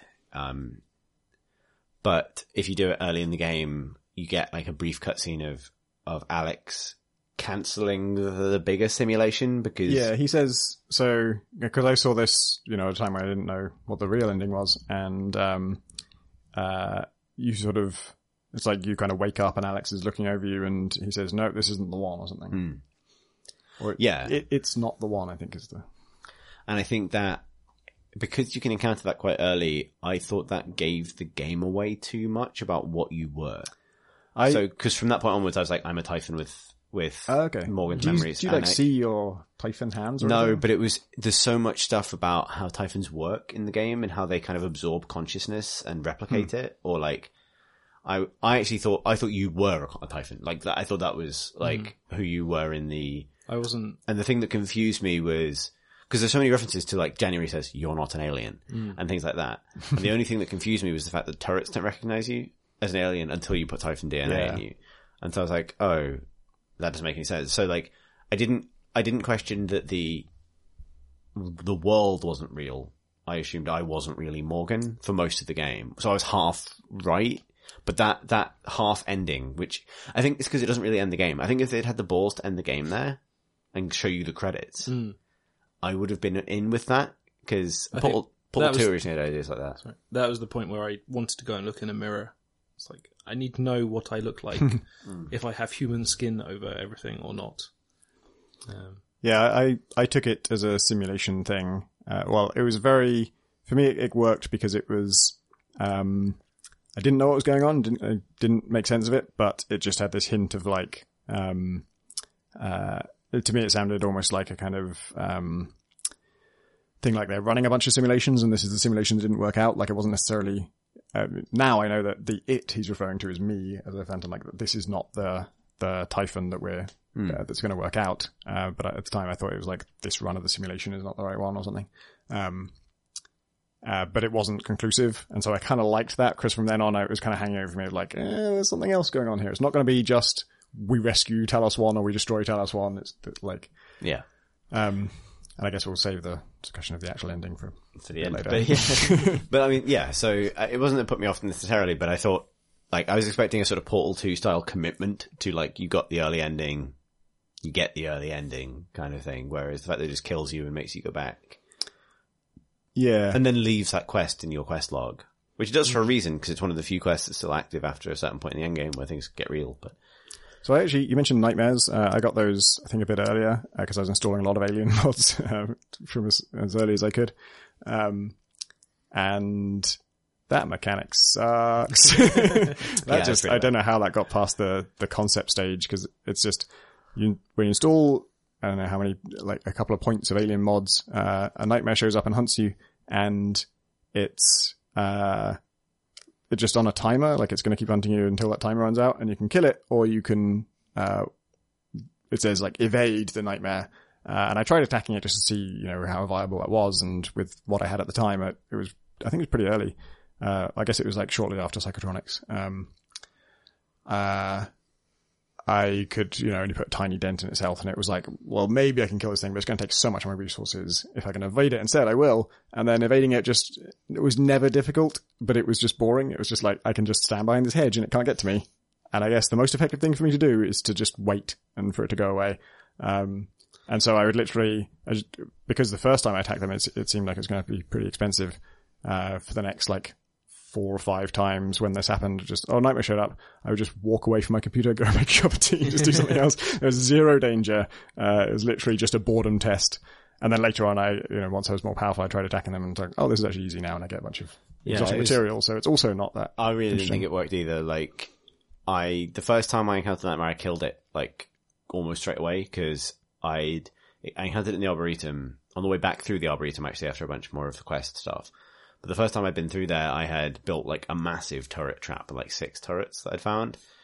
And then when I went back, they were all busted, but I had like more spare parts than God and a really high repair skill, so it only cost me two to repair each one, so I just repaired them all. And then I realized that the nightmare was stood staring at the wall. I hadn't seen it because it's quite dark and kind of weird looking and against the kind of tree background. I hadn't seen it, but it was just stood there looking at the wall. so I was like, what's that? And I shot it like with my pistol and it kind of turns around and then, you know, the music sting kicks in. It's like the nightmare is hunting you. It's like, oh shit. So I ran into the little corridor and it just got stuck outside. Like it was, it was hitting one of my turrets, but the other five were shooting at it. And so they just rinsed it and then it died. And I was like, oh, and then it's like, you've killed the nightmare. And I think I talked to you at the time, Tom, saying like, does do you encounter it again? Cause I thought I'd just taken away a mechanic. like, um, but actually that was consistent. Like it's weird AI. It's not quite finding you correctly. The fact that it can't chase you effectively. And I think the, the, the mistake they made with the nightmare is it's too big. Yeah. It doesn't need to be as big as it is. If, if the nightmare was the xenomorph from Alien Isolation, it would be fucking terrifying. I think that's like if it could actually follow you meaningfully, like, yeah. I think that's what that system is. Is a kind of brave attempt to mimic um, the terror. and just squeeze by it. It's completely unintentional. But I had I had bits where it broke entirely, and you're just hiding behind a hedge. But I also encountered it in the lobby, where I think they paid some attention to how it would move around because there's a lot of small doors in that area. And they've given it animations to squeeze Yeah. or break through small doors. And when it does that, it's genuinely terrifying. Yeah, it's a really cool animation. yeah, I, so the, did you guys do the satellite thing? yeah.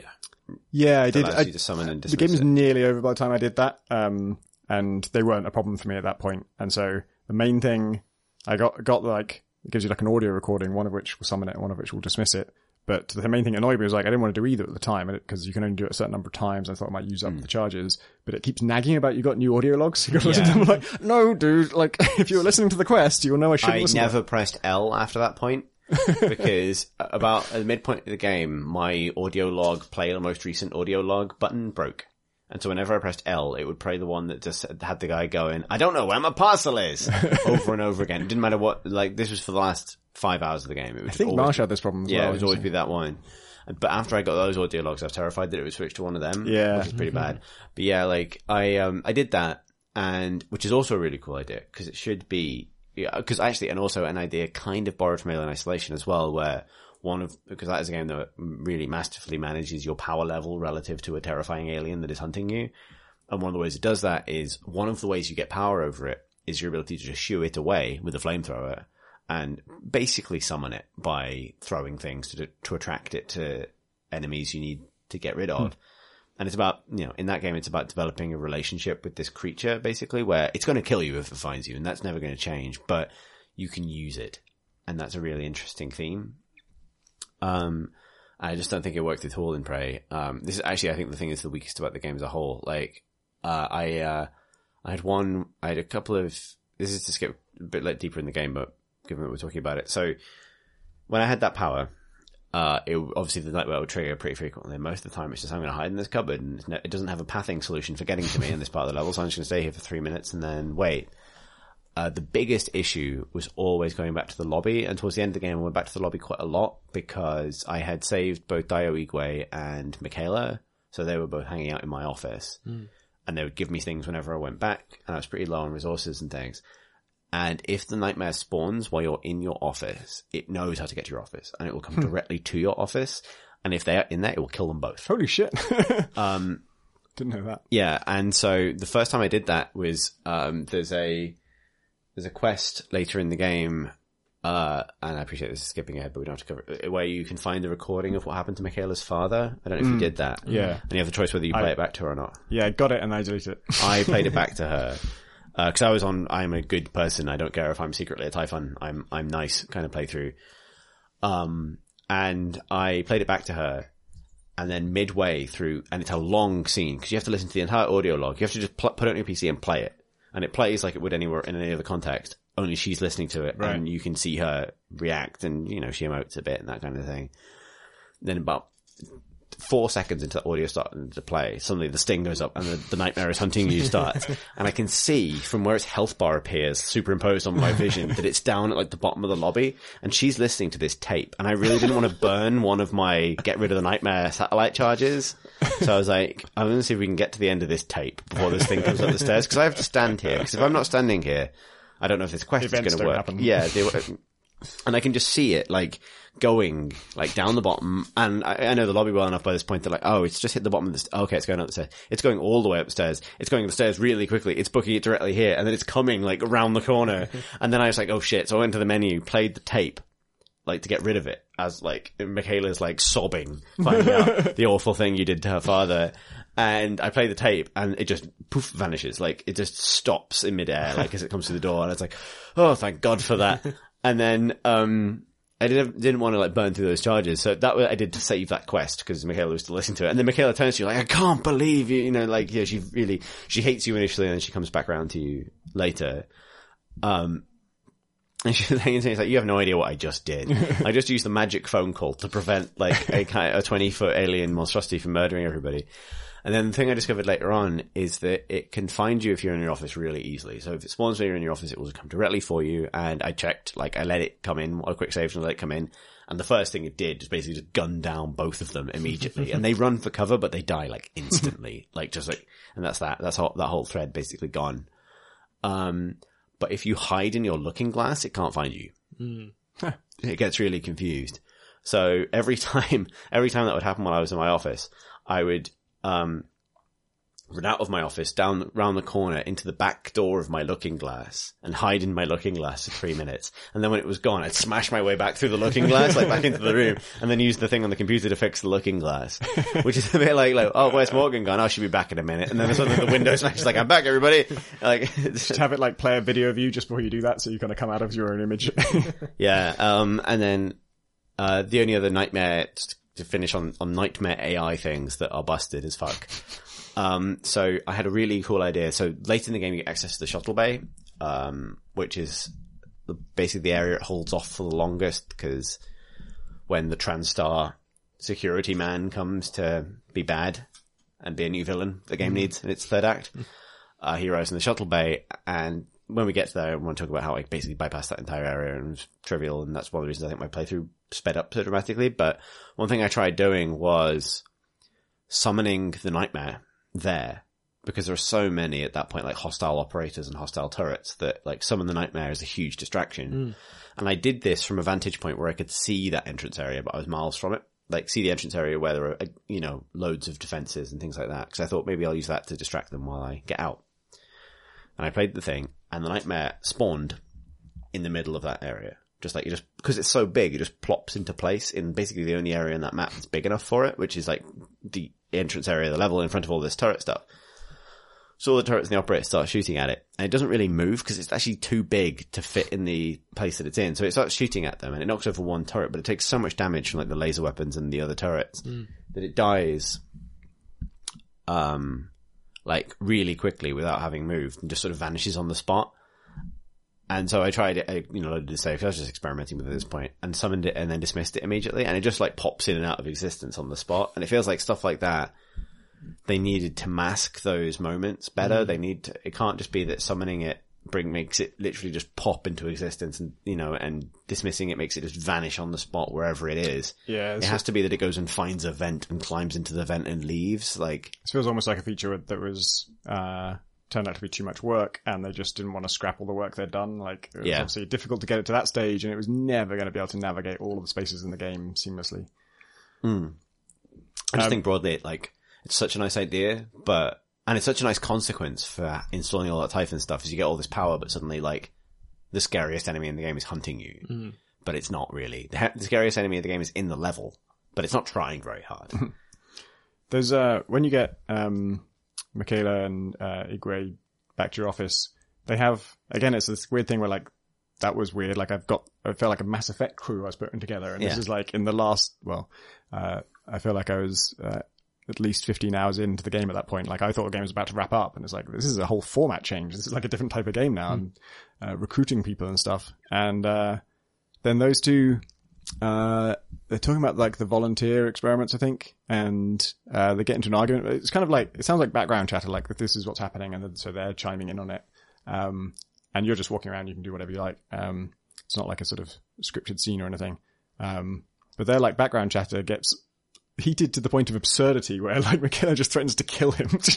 you say anything else, I'm going to murder you. It's like, holy shit, this is like not just flavor dialogue. And then he does say something else and it, she doesn't kill him because it's actually a independent conversation. also, Igwe, um, when I was in the, uh, the cargo bay where the, all the NPCs are holding out, um, he radioed me to say, um, uh, oh, I've got an, like another solution for the, um, who's the commander, the shuttle guy? Walter Dahl. Walter Dahl. doll. Uh, I got a solution to the Dahl problem. I'm, uh, I'm in your office. Come and meet me. And as I got that radio message, I'm looking at him in the, sh- in the cargo bay, like he's just standing in a room there. Like, no, you're fucking not. You're there. I did really appreciate how there are humans in this game that aren't purely there to be killed in a variety of terrifying ways, or Yeah. sucked into vents. and it's pretty cool that they all can be killed. Like they're all just. Yeah. I people think, um, I think it doesn't answer all the problems that that creates for the game. Mm. Like other people's travel time between locations is totally busted in Prey. I mean, you can ignore that, but I do. I think it's great that it has that element because it does, as you say, feel like a format change when it when it commits to that. Did you uh, in that area where in the cargo bay where all the people are holding up? Did you take any of the food? Yeah, mm, tells you off. Yeah, because the first time I walked through, I actually I thought about it and I thought, oh no, I guess that like, clearly a stockpile. I won't take it because they need it more than I do. And then uh, later on, I just kind of absentmindedly picked up like an apple or something, and they're like, hey, that food's not for you. Um, the funniest thing that happened to me in Cargo Bay is when, when you open the, because there's some of the really nice reactive things. When you get in there, someone's like trying to beckon you to get up on the gantry and join them because it's dangerous. Like you're fighting phantoms, but if you just kill all the phantoms, they let you in the front door and like, holy shit, like what the fuck are you? Because at that point, I'm a, you know, a teleporting magic woman that can turn into a turret and then shoot people.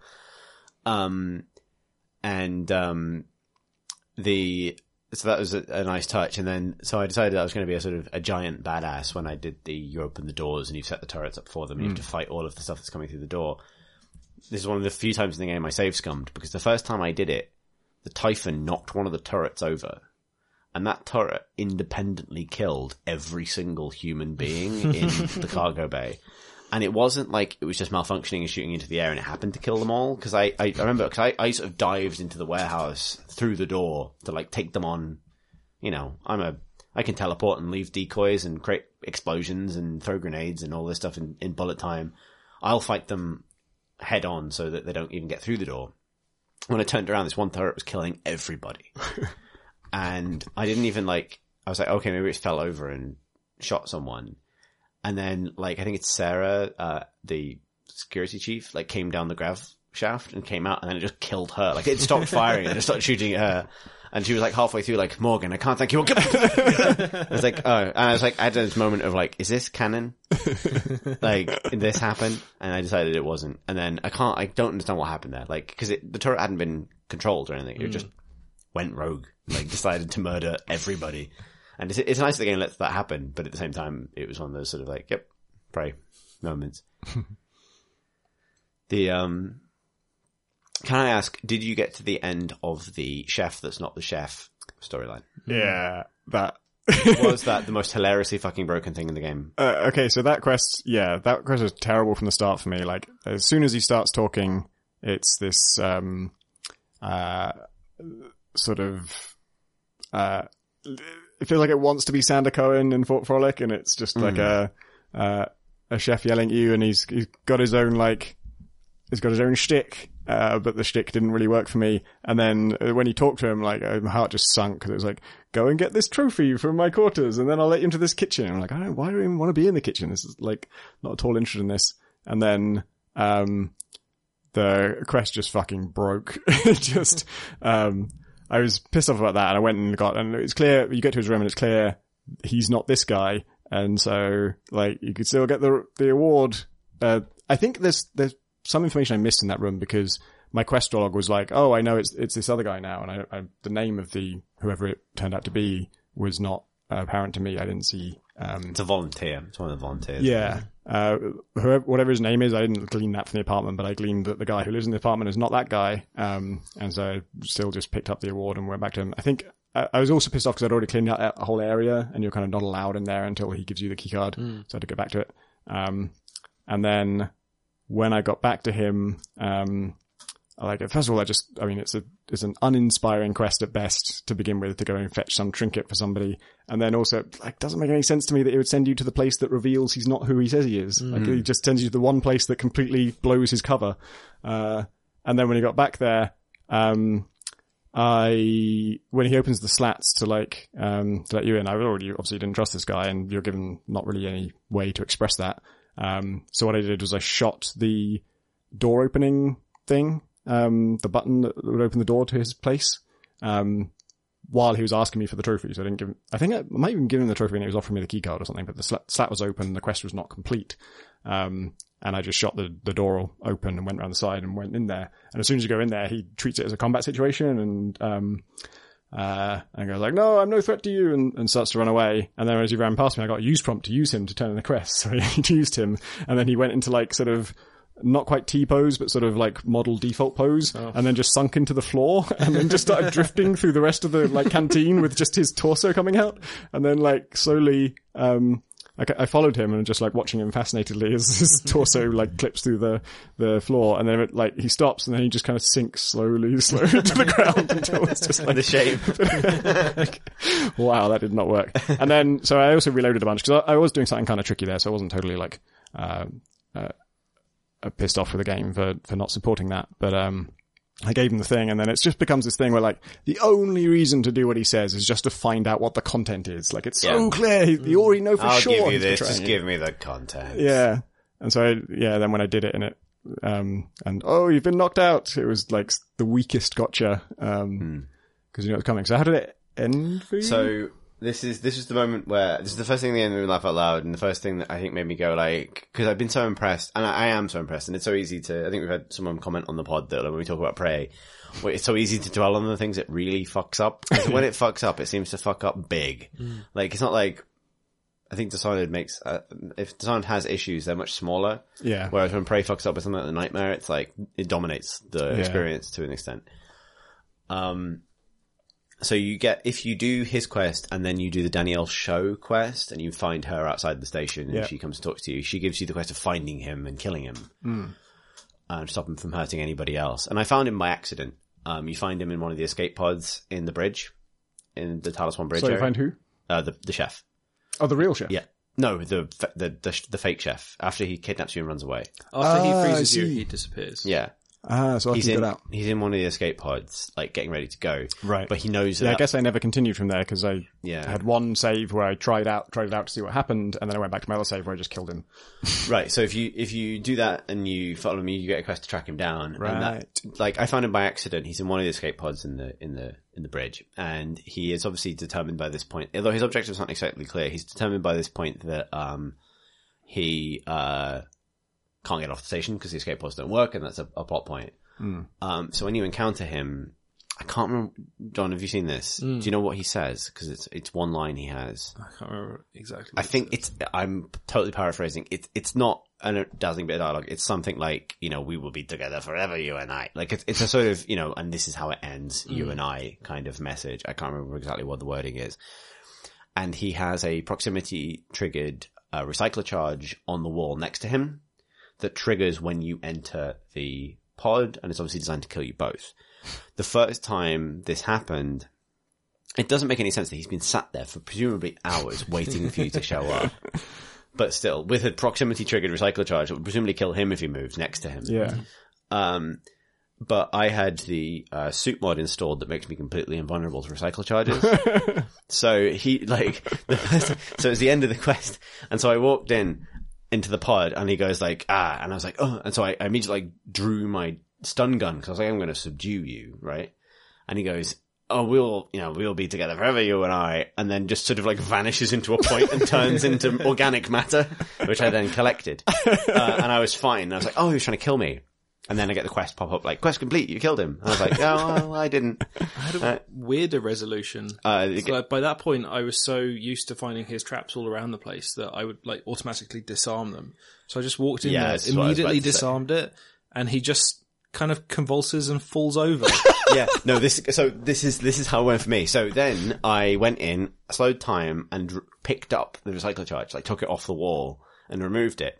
At which point he goes, we're not that different. We're not that different, you and I.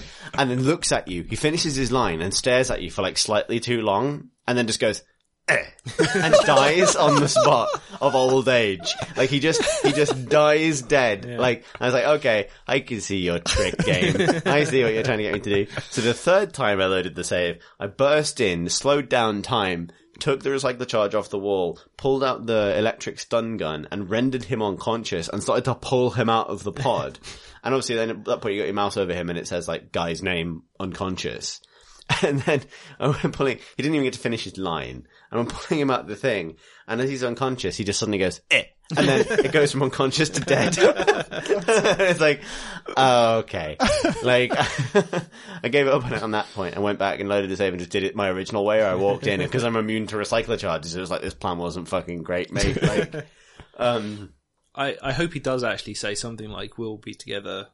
Yeah. now," in in a tiny little like organic matter cube. yeah, exactly. But it was like, I'm just gonna make fucking health packs out of you.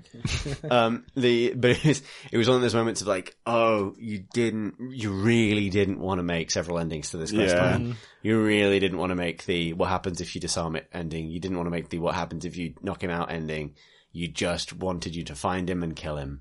And that was, I think at that point I stopped pushing too hard at the fringes of pro simulation because there's definitely a point where, at least in that, in some of the side quests, it's, it just gives up. like, I don't. It, it seems like it doesn't handle any situations well in that quest because uh, I mean mine was probably my canon playthrough was, was probably um, uh, decent in that um, I saw like because I knew he was uh, up to no good. I gave him the the award.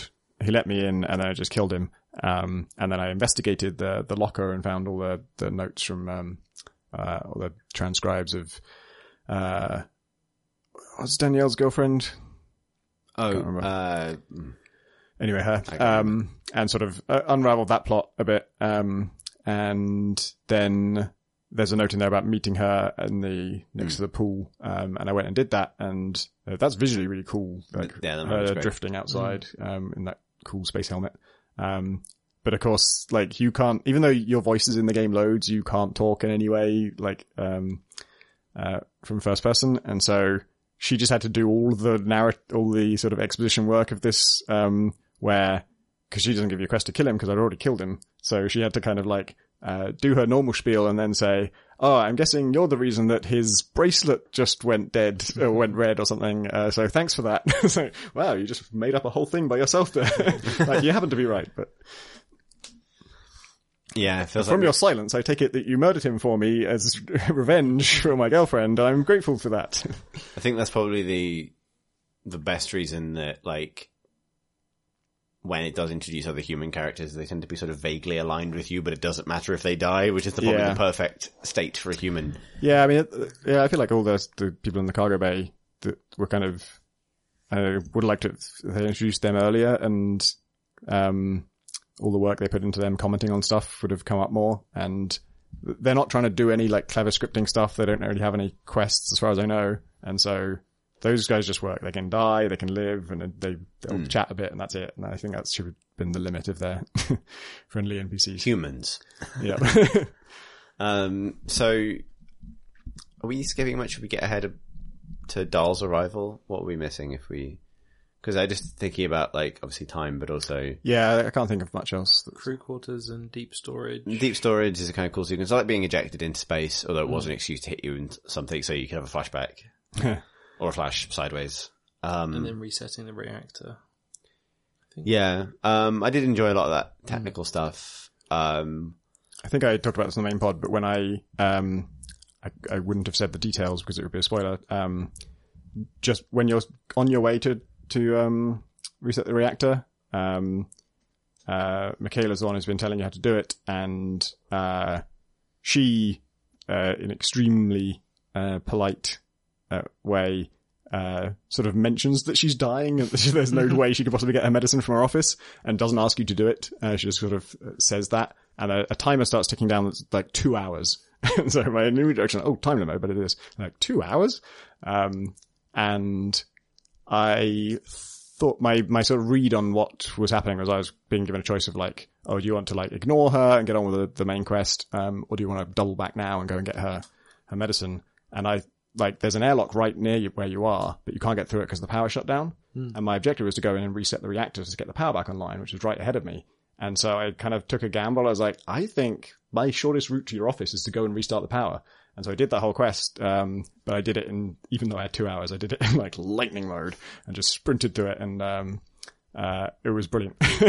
like the, the time limit, even though it wasn't tight at all, just, just kind of, um, made me, uh, sprint past everything and, um, I actually got, that's when I got repair three, because there's a, some puzzles you have to solve there. It's like, either go and get a replacement one or fix Or this just one with it, repair yeah. three. So I'm like, fuck it, eight points, get repair three, fix this, go through here.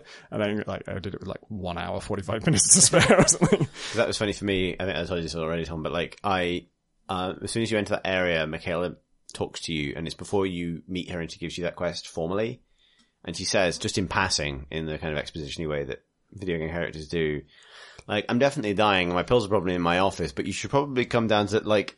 And I realized at that point, like, oh, I know where that is. so I'd only just entered uh, life support, I think, which is the first area you pass through. But I just doubled back, went back to the cargo bay, shot myself out back into space through the way you get in to the cargo bay. Went round to where I knew her office was from my kind of glue and slow mo based adventure at the beginning of the game. Found her medicine, went back, and then by the time I even met her and she gives you that quest, I already had her stuff. And it's nice that it's already in the game at that point, so that when I could speak to her, um, it was a nice moment of her saying like, "I don't expect you to save me. I have to sit here forever until I die." But anyway, the power's over here. And I'm like, "No, shut up. Here's your medicine." And she's like, "I have to sit here anyway because animation reasons." But, like, but thank you. And so yeah, I just bypassed that entire thing. Like I never even saw that timer. I just done in one basically. Thinking of time limits, uh, the bridge is a place you can go to pretty much any time after you've discovered the Arboretum. Arboretum. Yeah, and there's an interesting yeah. There is an interesting quest there. um, moral choice there. That was, I did not go to the bridge until I was literally told to. Mm. So it was literally the very last thing in the game. And that Yeah. thing was just there. And it's just like, oh, I guess I would just resolve this quickly then as well. Yeah, I did it much earlier in the uh, game. a I think, fun countdown where a shuttle is approaching landing uh, Earth that's recently been dispatched from the station, and the uh, the ex commander of the station has been given the choice whether to detonate it or not. What did you do? For, I detonated it. Yeah, I didn't really think about it at all because they mentioned it had departed about half an hour before the initial outbreak. Yeah, well, well, it was it's- before the first reported thing. Yeah. It's like, mm, But there's so much groundwork laid about how the station is basically hemorrhaging not just neuromods, but Yeah. all kinds of stuff at that point. There's so as we like, you know, you know, uh, pretty early on what your choices or some what some of your choices are going to be for the ending, and so you're you're invited to think about this like throughout the game. And I I I could tell what the game was pushing me towards, but I wanted to you know think about like what would I really do in the situation, and my thoughts on the situation were like. Uh, the things we know about the aliens is like one, you can totally fight them. You can just shoot them. They do die. like we don't have the best weapons up here on the station because we weren't really prepared for this. But down on Earth, they got like military. They like I think we can just shoot the aliens. If the aliens get to Earth, we can just shoot the aliens. Uh, but blowing up the station uh, doesn't even necessarily kill them all because they can live in space, and some of them are already outside the station. Like they're just floating around. Like maybe we catch them in the blast radius. like you know, if, perhaps the plan is that the blast radius will ca- catch all of those. But that's no guarantee at all. Like you can tell me that these black creatures on a black background, you're 100% sure there aren't any a little bit further out. Yeah, I destroyed it because like my initial my initial thing was like you definitely can't be sure, and it's a bad thing. Mm. Like if they get in, you know, they'll kill people. So just you know, everyone on the station is somewhat culpable.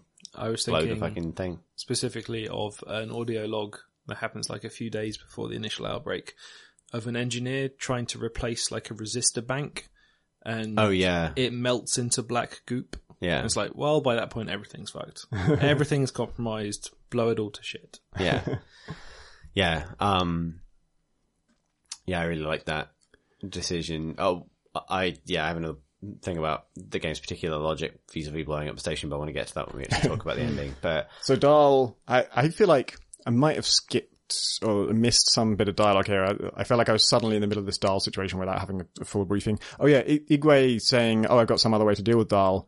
He said that and it was like, okay, I'll check in with you when I'm next to my office. And I didn't happen to go back to my office until I just ran into Dahl in a, in a situation where he was like behind some glass and I was behind some glass and there was a apparatus there to like flood his room with gas. and I'm like, ah, okay.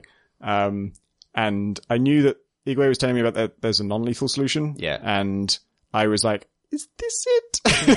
I can't, I'm not allowed to talk to you. I'd have to go back to my office to find out. Um, so it's going to be quicker for me to just try, save and just try the gas solution, see if that is non-lethal. Um, and it turns out it is. Weirdly, in two playthroughs, I've never encountered that sequence. Really? Yeah. yeah, so you can resolve that situation by finding his hacker bot, which is in another area of the station. Oh, which yeah. is what, division. that's the thing that's giving him control over all of the systems and stuff. Oh, right. So you can just Oh, does either it- hack or And that destroy shuts down that. all the military bots. yeah. I c- don't remember exactly when they stopped, but th- I was fighting the military bots for a long time. Mm. Like my resource glut um, had been mounting and mounting for the whole game, and then I hit that point.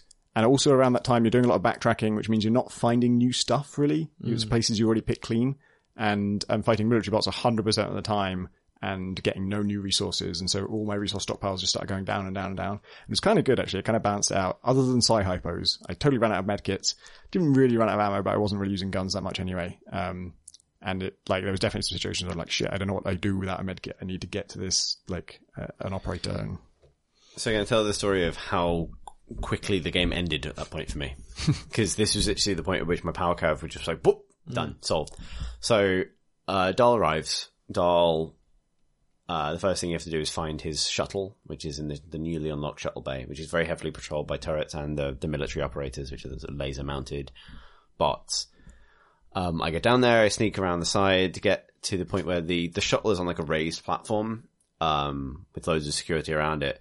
But I found a point where I could, I snuck past a bunch, destroyed two of the bots, but stayed completely unseen, got to the edge, mimicked one of the bots, turned into that, and they'll only chase you a certain distance if you've mimicked them, because it's like, well, that's one of us. So after a certain point, flew over to the shuttle without raising the platform, leaned off the wing, used remote manipulation to open the door, using just by activating the panel, because you need to be next to it, but you don't know if you can tele- telepathically use buttons with your brain.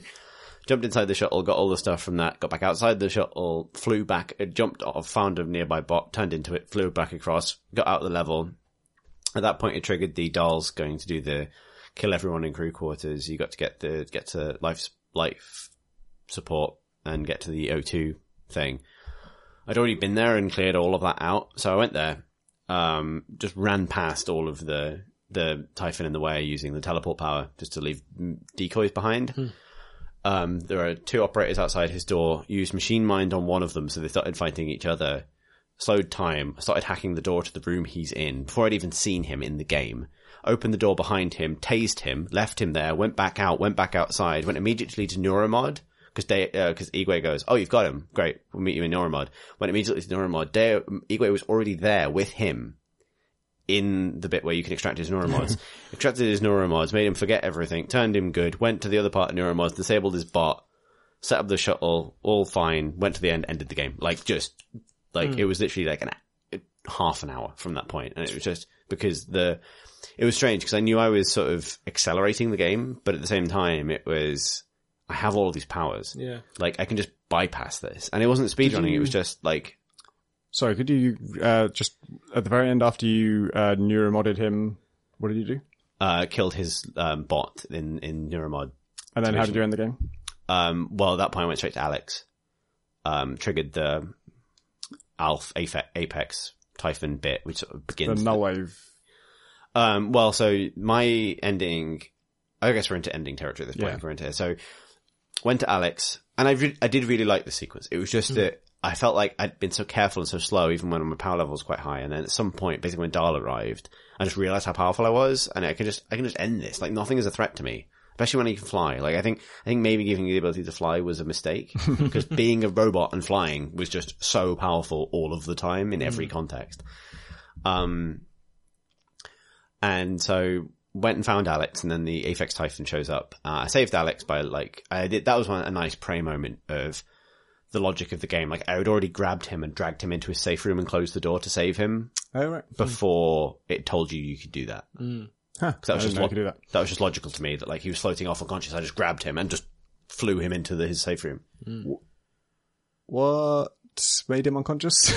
He gets rendered unconscious by like I think the I don't think he's wearing a spacesuit and the Apex Typhon Oh, when like, it busts the windows Yeah, he just open. kind Yeah, of floats Ah, right. and he starts to float away, and you can grab him. I think I, I think one time, because I did a lot of saving load around this time, obviously, um, one time I just ran away from him and just like went on and got on with stuff. Um, and I think I was doing what he said, like put the null wave, the super null wave thing on the, on the thing. And so I just didn't bother with him. I just left him. Uh, so I never found out what happened to him.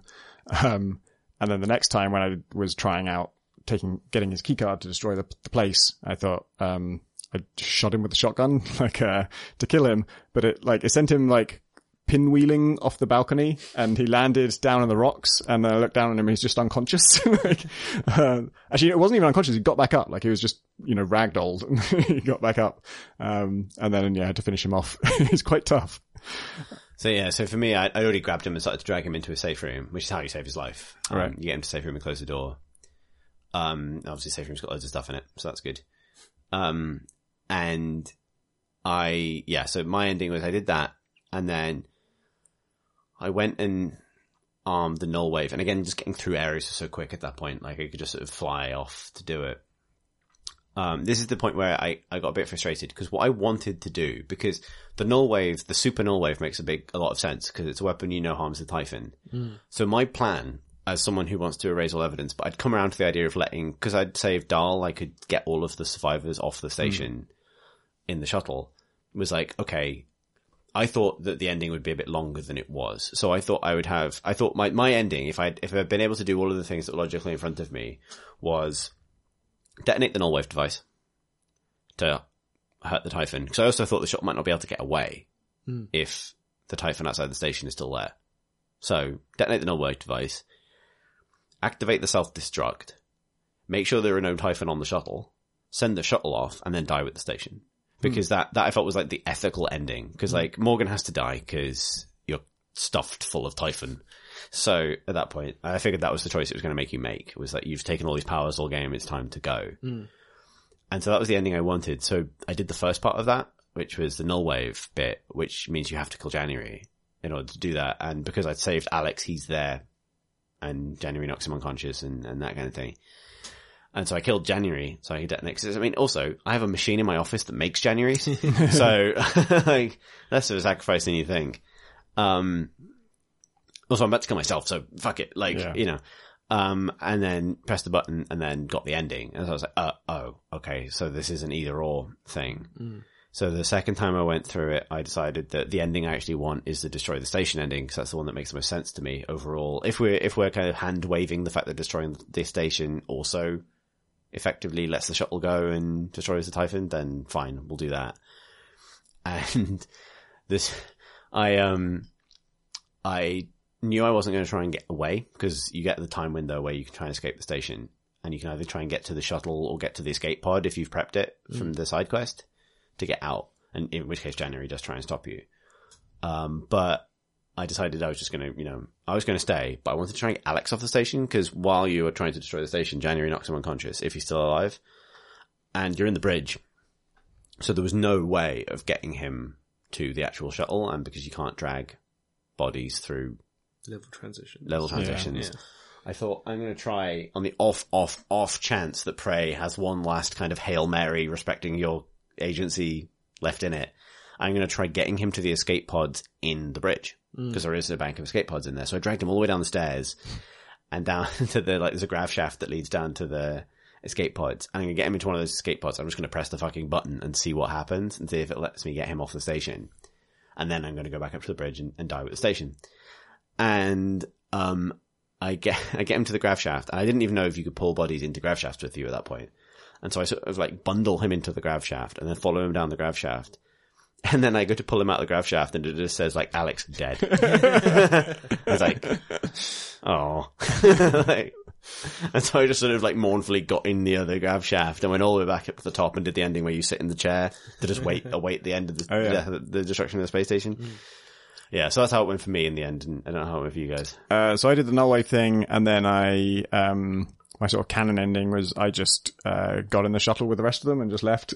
I was I was pretty, uh, like I say, I was kind of like uh, doing. You don't get a choice about that if you do the null wave ending, do you? You just No. automatically in the Null shuttle. wave is one ending, and then the detonation has like a bunch of other sequences you can run through. Right. Yeah, so I escaped with them and, uh, um, uh, going by my, again, logic that, like, basically we can fight these aliens if we need to, um, and destroying a station won't conclusively get rid of them anyway. Um, and, uh, yeah, then you wake up in the, in the Alex's sim lab thing and, uh, all is revealed. Uh, all those key characters are operators, um, for some reason.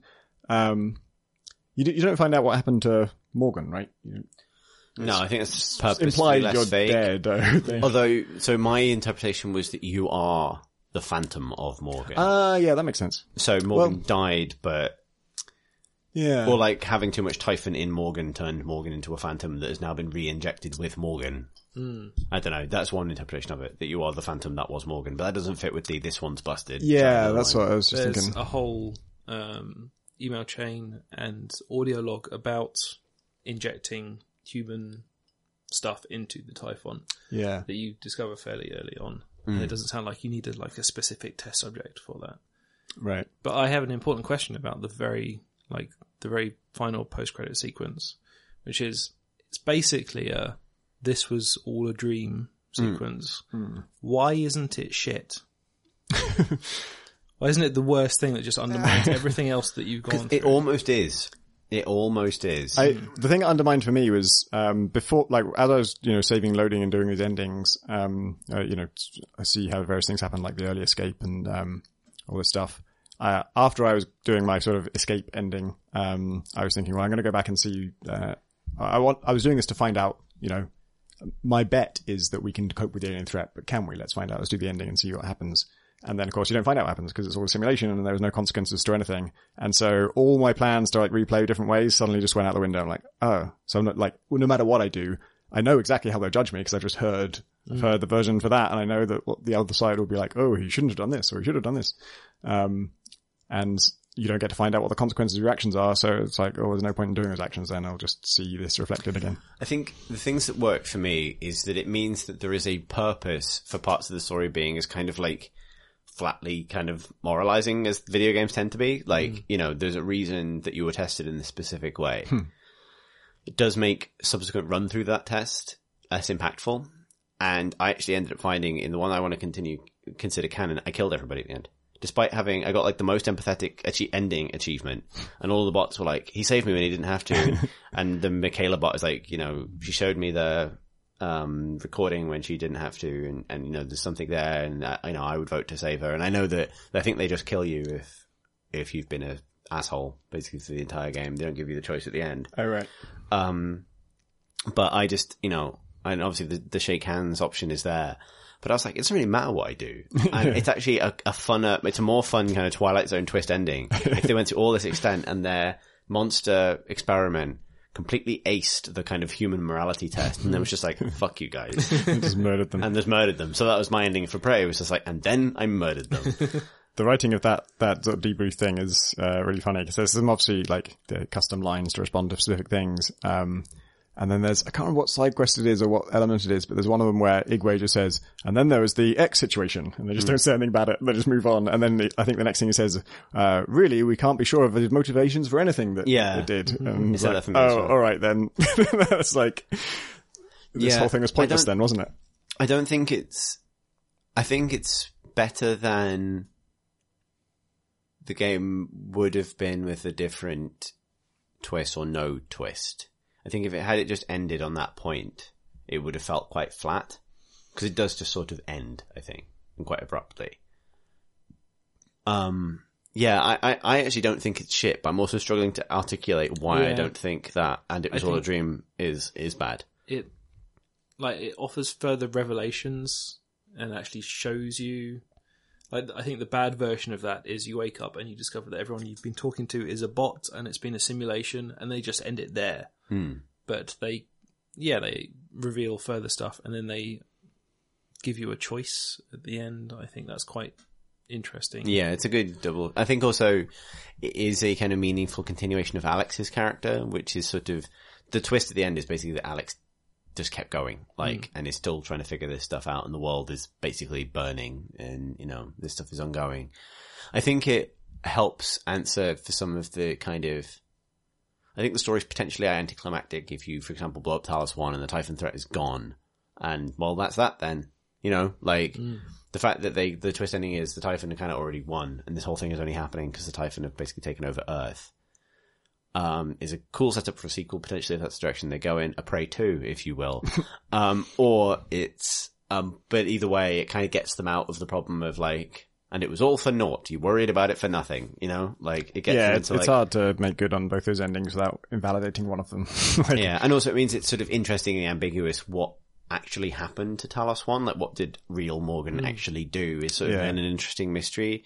And how did she die? Why do they have her memories? Where is she? You know, that kind of thing is. That's all kind of good stuff, I think, that's left hanging in an interesting way by the game, whereas having it just resolved would have been unsatisfying. Hmm. I did really enjoy the build up to that moment. Like, not all games are going to get this perfect, but digging through the side quests to get to the secrets. Like, getting, did you get Morgan's psych analysis from the secret safe? yeah. it's- Yeah, like that's a nice kind of thing to have found when you get a sense of what she's done to herself and how she's changed. And I think, you know, for all of the, the nitpicking, there's loads of stuff I do really admire about that game's writing. Like, I like that you are a, sub- a significant character in that world who has a reason to not really to have changed and not to have necessarily a memory of who they were, but also Yeah. who was not a good person, like at all. Like you were a complete asshole, and that's a nice thing to kind of live with.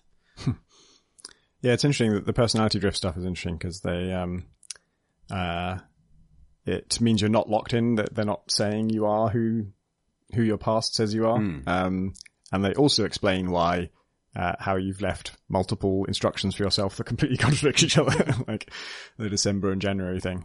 Yeah, it's. I mean, it's it's a it's a very Bioshocky twist. I mean, it's not really a twist because you find out pretty early on, but like, Yeah, it's weird. It keeps, I feel like it kept asking me to sort of, um, figure out is January the real me or is the is the other one the real me? And it just seemed like it seemed clear to me that there wasn't an answer to that. Like there's personality drift, and therefore, and but January keeps making that argument. Oh, trust yourself, trust what you programmed me to do. And it's like that argument really Doesn't it doesn't up. fly anymore. I just found like I found January overall more convincing than Alex.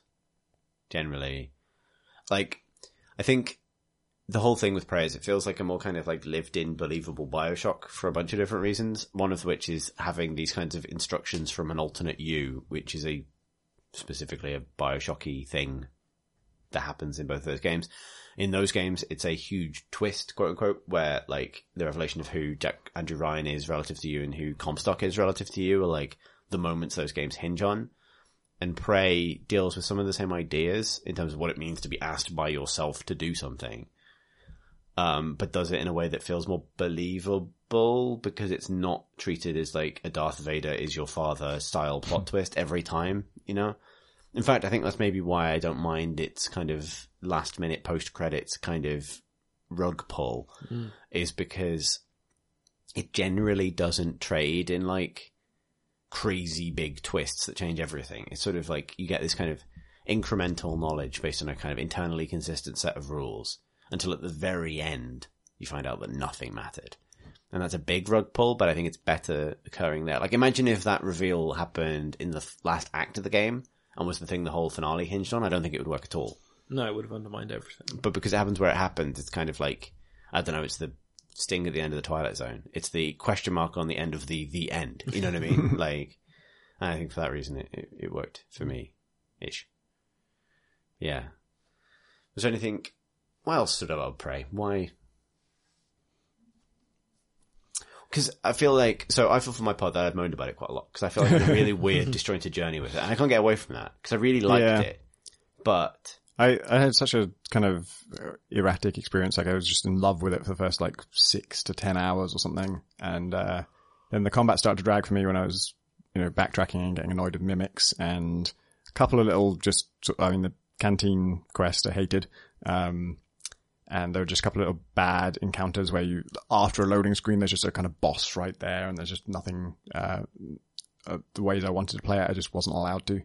Um, so that was my like slump with it. And then I started to get back into it when there was like all this crew stuff, as, like all the, um, the survivors holding out in the, uh, cargo bay and, um, uh, rescuing Mikhaila and Igwe and having sort of this weird like little posse of, of people. Um, and I got a kind of second wind with it. And then, yeah, I ended up basically really, uh, still think it's really good, but, uh, just with a lot of kind of bumps along the way. hmm. Uh, and yeah, by the end of it, I, I was really powerful by the end of it, and I had like Psycho Shock and Concussive Blast, and I could, like, it didn't seem to be consistent, but it, like, sometimes with a Weaver, if I Psycho Shocked it and then Concussive Blast it, that would literally kill it just from full health, like in two things, and it was like, whoa. Um, but, uh, it's still, the combat was better at that point, but it still didn't really, I never really enjoyed it that much.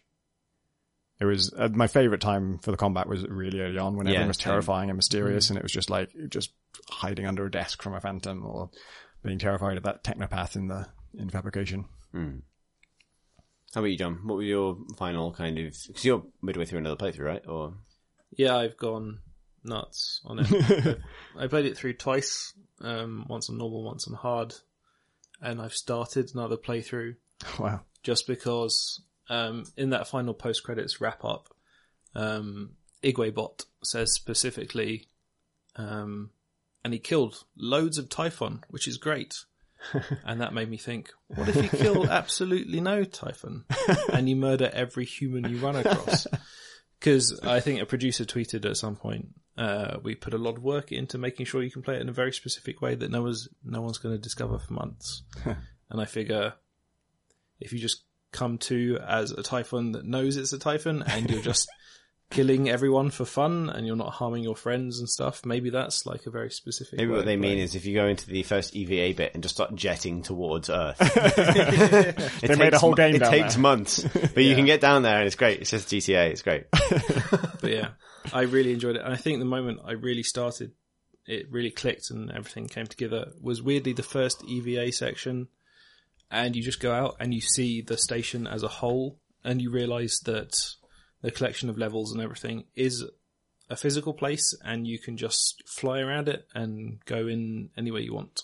Yeah. And it felt like the realization of something they tried in, or suggested at least in Bioshock Two, where you like come out of this, the the city and walk around through various underwater sections, and that when they first came out or uh, first suggested it, it felt like, oh, this you're going to be able to walk over the entire station and come in anywhere you want.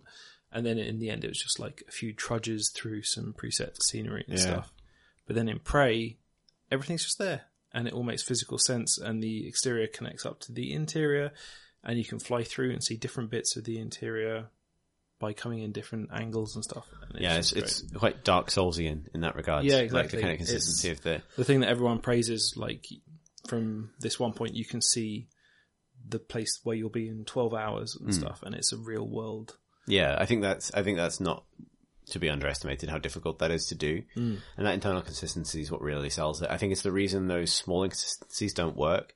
I think that's my, my frustration with Prey because I really do like it, and, and for much as I, I've nitpicked about it, I think the reason for that is I think I think it's a great game. I think had it delivered on the potential of things like the uh, the nightmare and um, had they had the kind of I think what probably would need would have been the critical or the self critical sensibility to go if we can't do every logical ending for this quest, we don't do this quest. Yeah. Like if if without those moments, I think it would be like all time classic good. Yeah. Like if you know if every because those the moments where it comes alive and feels really special is when you solve a problem in completely your own way. Like you know just small things like grabbing Alex as he floated off unconscious and just jetting him into his survival shelter, mm. and then having the pop up that says "Save Alex" and then instantly resolving it because I'd already done it based on instinct and my understanding of the game systems. The whole game should be like that. All of it should feel as organic as that.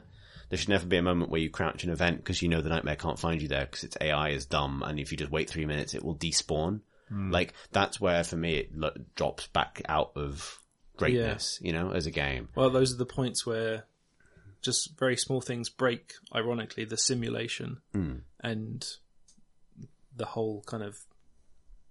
I can't remember.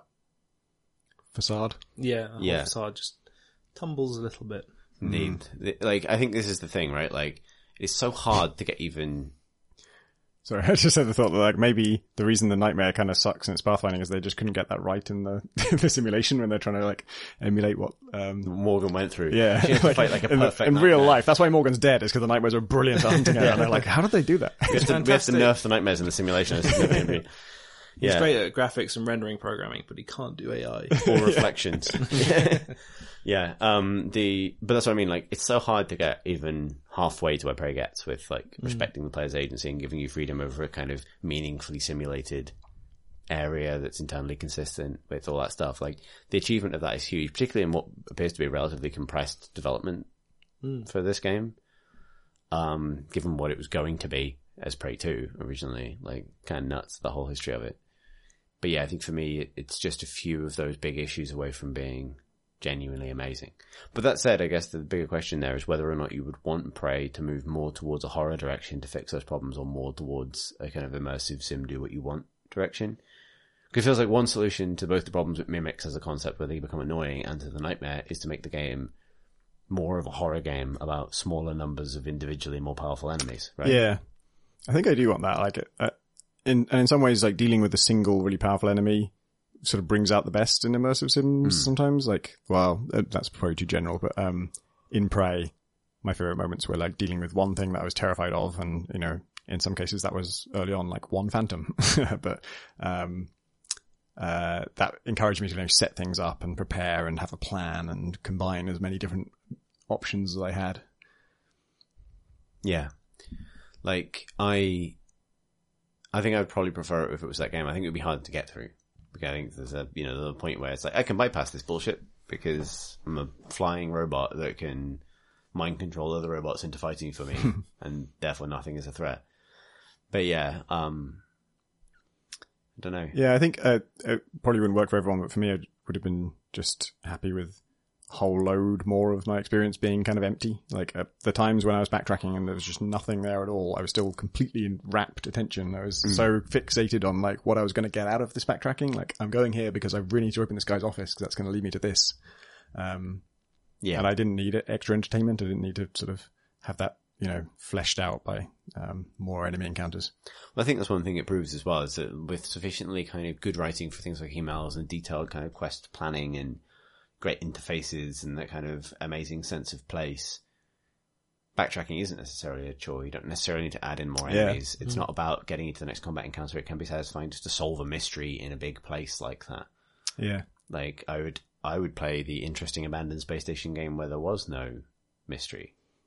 oh, sorry, with where there was no alien threat or any combat or anything like that, where there just was terminals and mysteries and clues and the things. the wholeness of the whole thing and the fact that you can go outside of it and uh, and all that uh, had me like daydreaming about a sort of like Star Trek type game where this is your ship and you're going to go through different galaxies and encounter different stuff and sometimes that requires you to go outside to fix hull breaches or to fight off like space aliens uh, and other times you know enemies board your ship and you've got to deal with it inside because the way you kind of get to know that place inside out is really satisfying Yeah. and just feeling like it's it's kind of your And, home and right that there. is the flip side to like how quickly and in some ways anticlimactic the ending felt to me is because at that point I just mastered those environments, like I knew my way across them, and that's a Yeah. reasonable thing. At that point, it has to end. Really. Yes, I think so. Mm.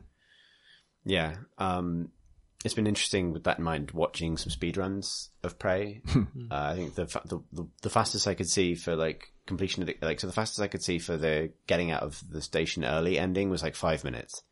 And the fastest I can see for the just completing the game, I think with the null wave ending is seven and a half minutes.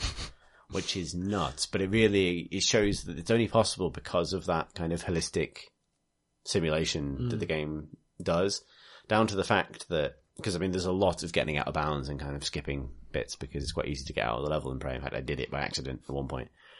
Um, but there's a great little revelation in one of the videos I watched where you see that um, I don't think they can spawn items. So loads of key items are just in the world, but like hidden under the floor in the arboretum.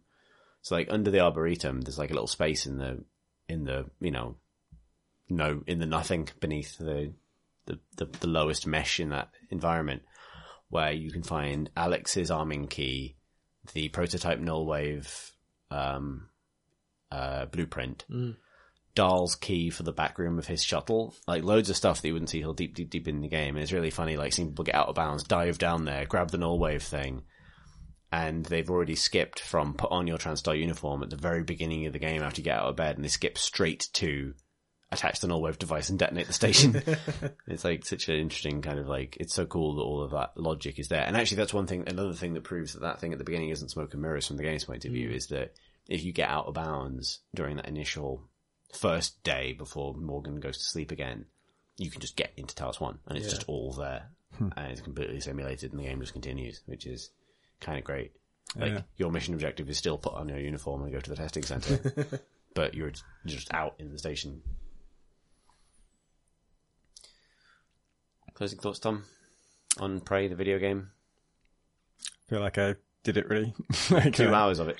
Uh, yeah, I mean, just now, like the, um, yeah, I've just really liked it except for a slump in the middle, Mm. and doesn't measure up to Dishonored 2 for me. Their bar is extremely high. Um, but I think, I think probably got more out of it than Mankind Divided on, on balance, which is saying something because Mankind Divided, you know, Deus Ex is my favorite thing, and although that had a lot of narrative problems, mechanically I really liked it. Um, but I think I just wasn't fascinated by it, whereas this I was just fascinated for so much of that playtime. Yeah, John. Um, it's generally, genuinely going to be one of my top games of the year. I think Mm. already. I just know that I love the the mystery of it and its weird aliens and the whole contained environment of it. I love it. Do you think you'll get a third? No, I think because I've I've I'm like two hours into that and playing through without killing any Typhon is just incredibly frustrating way to play. All you can do is just sneak and run and glue them up, and I'll probably just go and check the wiki. I was trying. I was thinking about doing a coldly execute all the humans playthrough mm. and see what happens. Like, but also not take any Typhon powers. Like the I'm just a bad human. I'm not a Typhon. we also while the the no one gets out of this and no one's touching the alien stuff playthrough. The kind of brutal cleansing, kind of mm. you know, just destroy the station, save the earth, kind of mm. ending. But I think they would just murder you for that. So yeah. I think that's one. The, yeah, you're right when you say that that ending does make me less likely to experiment with other endings because I know it's just going to end with people saying, "Well, you didn't do this." Yeah. yeah. Right. Well, I think that wraps up our prey pod. Yep. We have we've done opinions about it and spoiled it thoroughly. So apologies if you somehow listened to all of this without realizing that's what it's going to be. Yeah. Um, if you'd like to send in any, I was going to say questions. We don't need to send questions to this podcast because we're never doing this again. Was one-off. Whatever. Um, obviously, regular Crate and Crowbar continues as normal every week. Spin-offs like this are made possible by our Patreon backers. You can find out more about our Crate and Crowbar Patreon at patreon.com forward slash Crate and Crowbar. You can also follow the Crate and Crowbar on Twitter at Crate and Crowbar and on YouTube at forward slash Crate and Crowbar. Logically follows one from the other. Uh, if you'd like to follow us on Twitter, I am at C Thursten. That's C T H U R S T E N. Tom I'm at Pentadact, P E N T A D A C T. and John. I'm at John R J O H N underscore A double R. You sounded a little bit uncertain about that for a moment. I couldn't tell if it was a mimic or not. that doesn't make any sense. But it's as close to a closing joke as we're going to get. So let's leap in the air and high five and freeze frame. Thanks for listening, everybody.